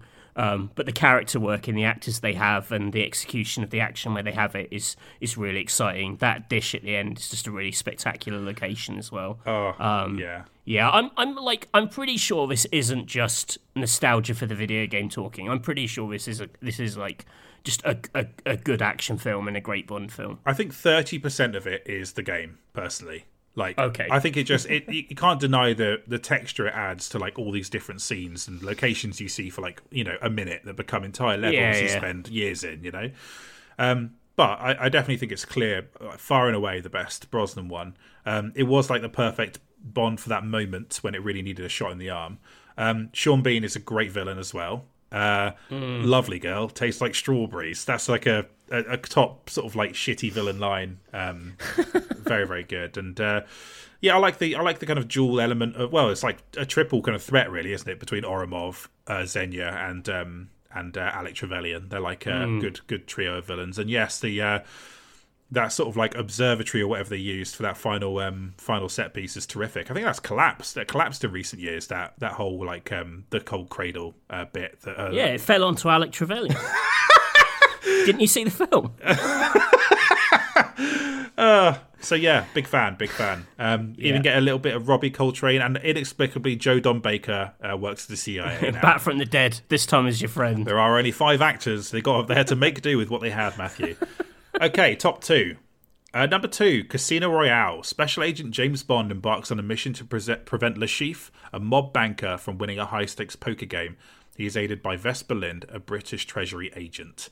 Uh, must have missed the Treasury bit, to be honest. Um, so, yeah, like a real kind of like cut back, uh, sort of back to basics, responding to mm, perhaps slightly unfair criticism of Die Another Day, or at least, you know, exaggerated criticism um, to make this very realistic, Bourne infused uh, Bond film. Matthew, how did you feel watching this at the time as someone who was paying close attention to um, Bond in the cinema? Oh, I loved it. Um, I was, I was so pleased because so much shit was talked about Daniel Craig being Bond. Oh yeah, there were there was so much hate towards him from like the dumb press, you know, your kind of tabloids, and it, I do remember, and this is a this is a very like of its time reference. Um, Chris Moyles had like a huge anti Daniel Craig campaign, which I think was called Bond, not Blonde. Like his beef was that that Bond was blonde. He's like, you can't have a blonde Bond, and then that he turns along and basically turns Bond into like a powerhouse film franchise again. Yeah. It was such a good fuck you to all idiots. And that's not a reason to love a film, but it's, you know, it's part of it for sure. Um, yeah, like he was thuggish and different, but you also see the formation of the character. Um, I love the pre-credit sequence where just really succinctly shows his two kills he does to get his double A status. Um, he has genuinely brilliant chemistry with Eva Green. Amazing. Probably some of the best chemistry of any Bond and Bond girl. Amazing. Yeah. Um, and it, it, it, you know, there's very few Bond films where the best scenes aren't like the action scenes or the set pieces. But in this, like the the, the chat between them on the train is like an all timer. I think. Um, where they're like sizing each other up and kind of getting to the heart of each other. I think is is just like it's really it's it's well written, well acted. It's it's it's a thrill. Um, like weirdly rewatching this one, I actually think the big problem with Casino Royale, uh, Casino Royale is um, it's the card game itself. I think is not very well filmed and not very exciting and not entirely clear of like if you don't understand poker, it's basically impossible to follow. Like you have to wait for everyone's reactions to know whether or not something's good has happened to Bond or not. Um, which, given that it is the central set piece, and quite boldly so, like I like that they stretch it out and there are like action beats like around this card game. Uh, I that's something which didn't really, you know, I didn't really have a problem with that. But rewatching it, I was like, oh, this actually isn't as a thriller scene. I don't think this is very good. Um, but I know that you had more beef with their aeroplane, right? Uh, yeah, it's just that that feels like the biggest like bit of the film I didn't really need when Bond's like in the airport and there's like a you know like that chase sequence. I just uh, like a race against time. I didn't see what the point of that was or why it was mm. terribly relevant to the plot. That's why I because they needed to show Richard Branson. That's how I felt last time I watched it. It was the one set piece I'd forgotten was in the film. Um, right. Because I just because I it felt redundant to me. Like I didn't yeah. think I don't think you need it among everything else, but maybe they just felt like they needed one more large scale sequence. Am I wrong? Yeah. There? Is there a plot relevant reason that's in the film? I can't remember. Well, the whole thing is that Le Chiffre's trying to blow up that plane to tank the stocks. It's the fact that the plane doesn't blow up and all his shorted stocks fail on him and he ends up in debt. That's why he has to play the card game. Yeah. Okay, so but the third act, yeah. the third act of that film is just setting up that Mads Mikkelsen loses money and has to play a card game, which you didn't need to do two extensive set pieces to set that up. Even though I love the parkour chase across the building, so oh, I love that. Not yeah, got yeah. not got a problem with that, but yeah, I, and and I'm not saying like the card game. You obviously need the card game; it's at the heart of the film. I just I feel like in the hands of maybe a like a, like a better like thriller director that could be a truly killer middle act. Like I, I thought Casino Royale was my favourite Bond film, but rewatching it, I was like, ah, it's a little bit weaker than I than I remember, which is why it didn't quite make the top for me. I felt the same way as well. Um, it took what it took. Last time I rewatched this, I thought I wish this like I wish I felt the way about this still that I felt about it in 2007 when I watched it for the first time. Like this is just such a punch out of nowhere. Like I was just so uh, so into that Daniel Craig version of Bond. I think like a lot of people, you know, say that the uh, the film Layer Cake is a big reason why Craig got his break, and that's well worth watching. I think in tandem with these Bond films, it's a kind of like okay. evolution of the actor. Do you like that film? It's it's real good. I think. Uh, all I remember is Michael Gambon going, Welcome to the layer cake. well, Michael Gambon's really good in that film, but Craig's like kind of a proto Bond, except he's like intellectual money man Bond who has to get his hands dirty. Like it, it, it just. Right. I think you just see a lot of the character, what would become the character forming in that film. Um, really, really good, really entertaining. Mm. Um, often on you know fucking Prime or Netflix or whatever, just pops up for like six months and goes away again. Um, so yes. Uh, yeah, like uh, just yeah, it doesn't quite hit in the same way, but obviously has another kind of like devastating ending. Um, but but because it gives like uh, so much screen time to Eva Green, it means that it doesn't feel like kind of ruthless or tropey that they just kill her off to motivate the main male character. It feels like they earn that moment very much so. Yeah. Yeah. Yeah. Okay. Good. All right. Um, plus, it has the bit where he um, has to. They have to use the defibrillator on him. That's quite thrilling, isn't it? That's uh, pretty exciting.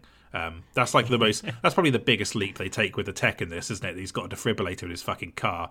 Uh, yeah, because yeah. he doesn't. They don't really reintroduce the gad, the proper gadgets, and you know, Q's not even in it until Skyfall. So yeah, um, they kind of they skip all that stuff. I just I like the little I like the messiness of the fight in the toilet at the start, and I love that the the traditional Bond shooting down the barrel is him shooting the guy in the toilet. I thought that was a really classy touch. Yeah, I also um, and I did like the Chris Cornell uh, opening theme to this. so that was pretty good, pretty you know very mm. different to represent the different take on Bond. I also think that if I was to level one critic- one more criticism at the Craig films overall, is the slow creep of like extra MI6 characters I don't really care about. Um, there were just too many of them by the end. Like it's, it's really simple when it's stripped down to just like M and Bond in this film. I think it works incredibly well.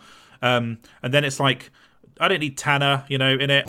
Tanner's in the in the, he's in other ones as well. I think. I think he's in some of the um, more ones, Pierce Brosnan ones. Yeah, no, Tanner Tanner has appeared before, but you got yeah. like but, uh, in Spectre when they're breaking into the headquarters, and it's like M and um, yeah, M and Q, and then uh, Moneypenny, and then I think like maybe Tanner's along for that. I can't remember. Um, and I like Tobias Menzies is in this one as well as just an unnamed underling for M. Yeah, who I think I feel like gets market corrected by Tanner, right? Like it just bumped bumped from the lineup.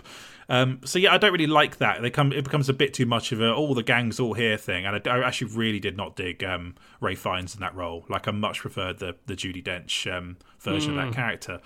Uh, so yeah, that's that's that's also what I like about this. Just so it's stripped down in every way, um, and that can and it works hmm. very well. So number one, Matthew, Skyfall. An ex MI6 agent steals a hard drive with top secret information to carry out a vendetta on Bond's overseer M. Bond must face his past in a bid to try and save M. Watch this one again this week. Fucking amazing. Um, like if not a five star film, very close. Like one of the best modern action films. Has that sense of physicality to the set pieces that only comes Mm. from filming them in real life, like you say. Um, shot by uh, Roger Deakins, who is obviously revered amongst like film Twitter heads, but is obviously exceptional. And some of the the, the kind of color correction on these uh, sequences makes the shots kind of so memorable. Um, fantastic, and like a brilliant villain as well. Like a truly great villain who is intertwined with the plot perfectly, is used sparingly. Javier Bardem's, well, I've forgotten his name, Raul Silva, that's it. Um, just really kind of twisted, really good. Um, great set piece in London. Um, great kind of like weird sort of like uh, bass that he's got, uh, kind of like uh, scenes as well that are incredibly tense. Um, Oh, yeah. Ridiculous monologue when he introduces himself and talks about the rats on the island. Matthew, uh, mommy was very bad. Uh, so yeah, uh, Now they only eat rats. yeah, it's that mou- it's that mouth noise he makes. That that's just uh, yeah, tip top. Um, Sam Mendes Bond. I'm guessing Matthew that you also uh, adore this. Um, do you think this is a, a worthy number one? Yeah, I, I really rate this. Um, I think this is what happens when you get like a really legit director and let them make something a bit sillier than they would maybe make under their own steam.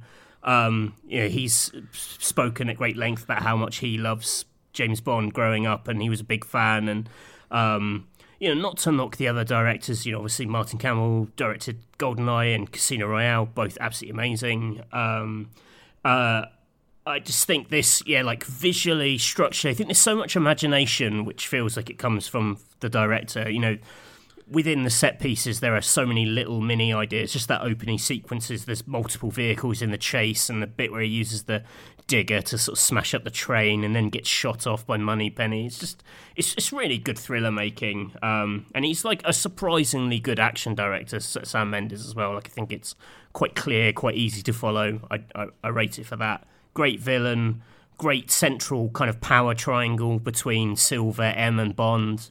Um, I know some people have a problem with the third act and the fact that it kind of goes to the countryside for like a weird sort of Home Alone sequence. yeah, like uh, horde mode, basically. yeah, but I, you know, I.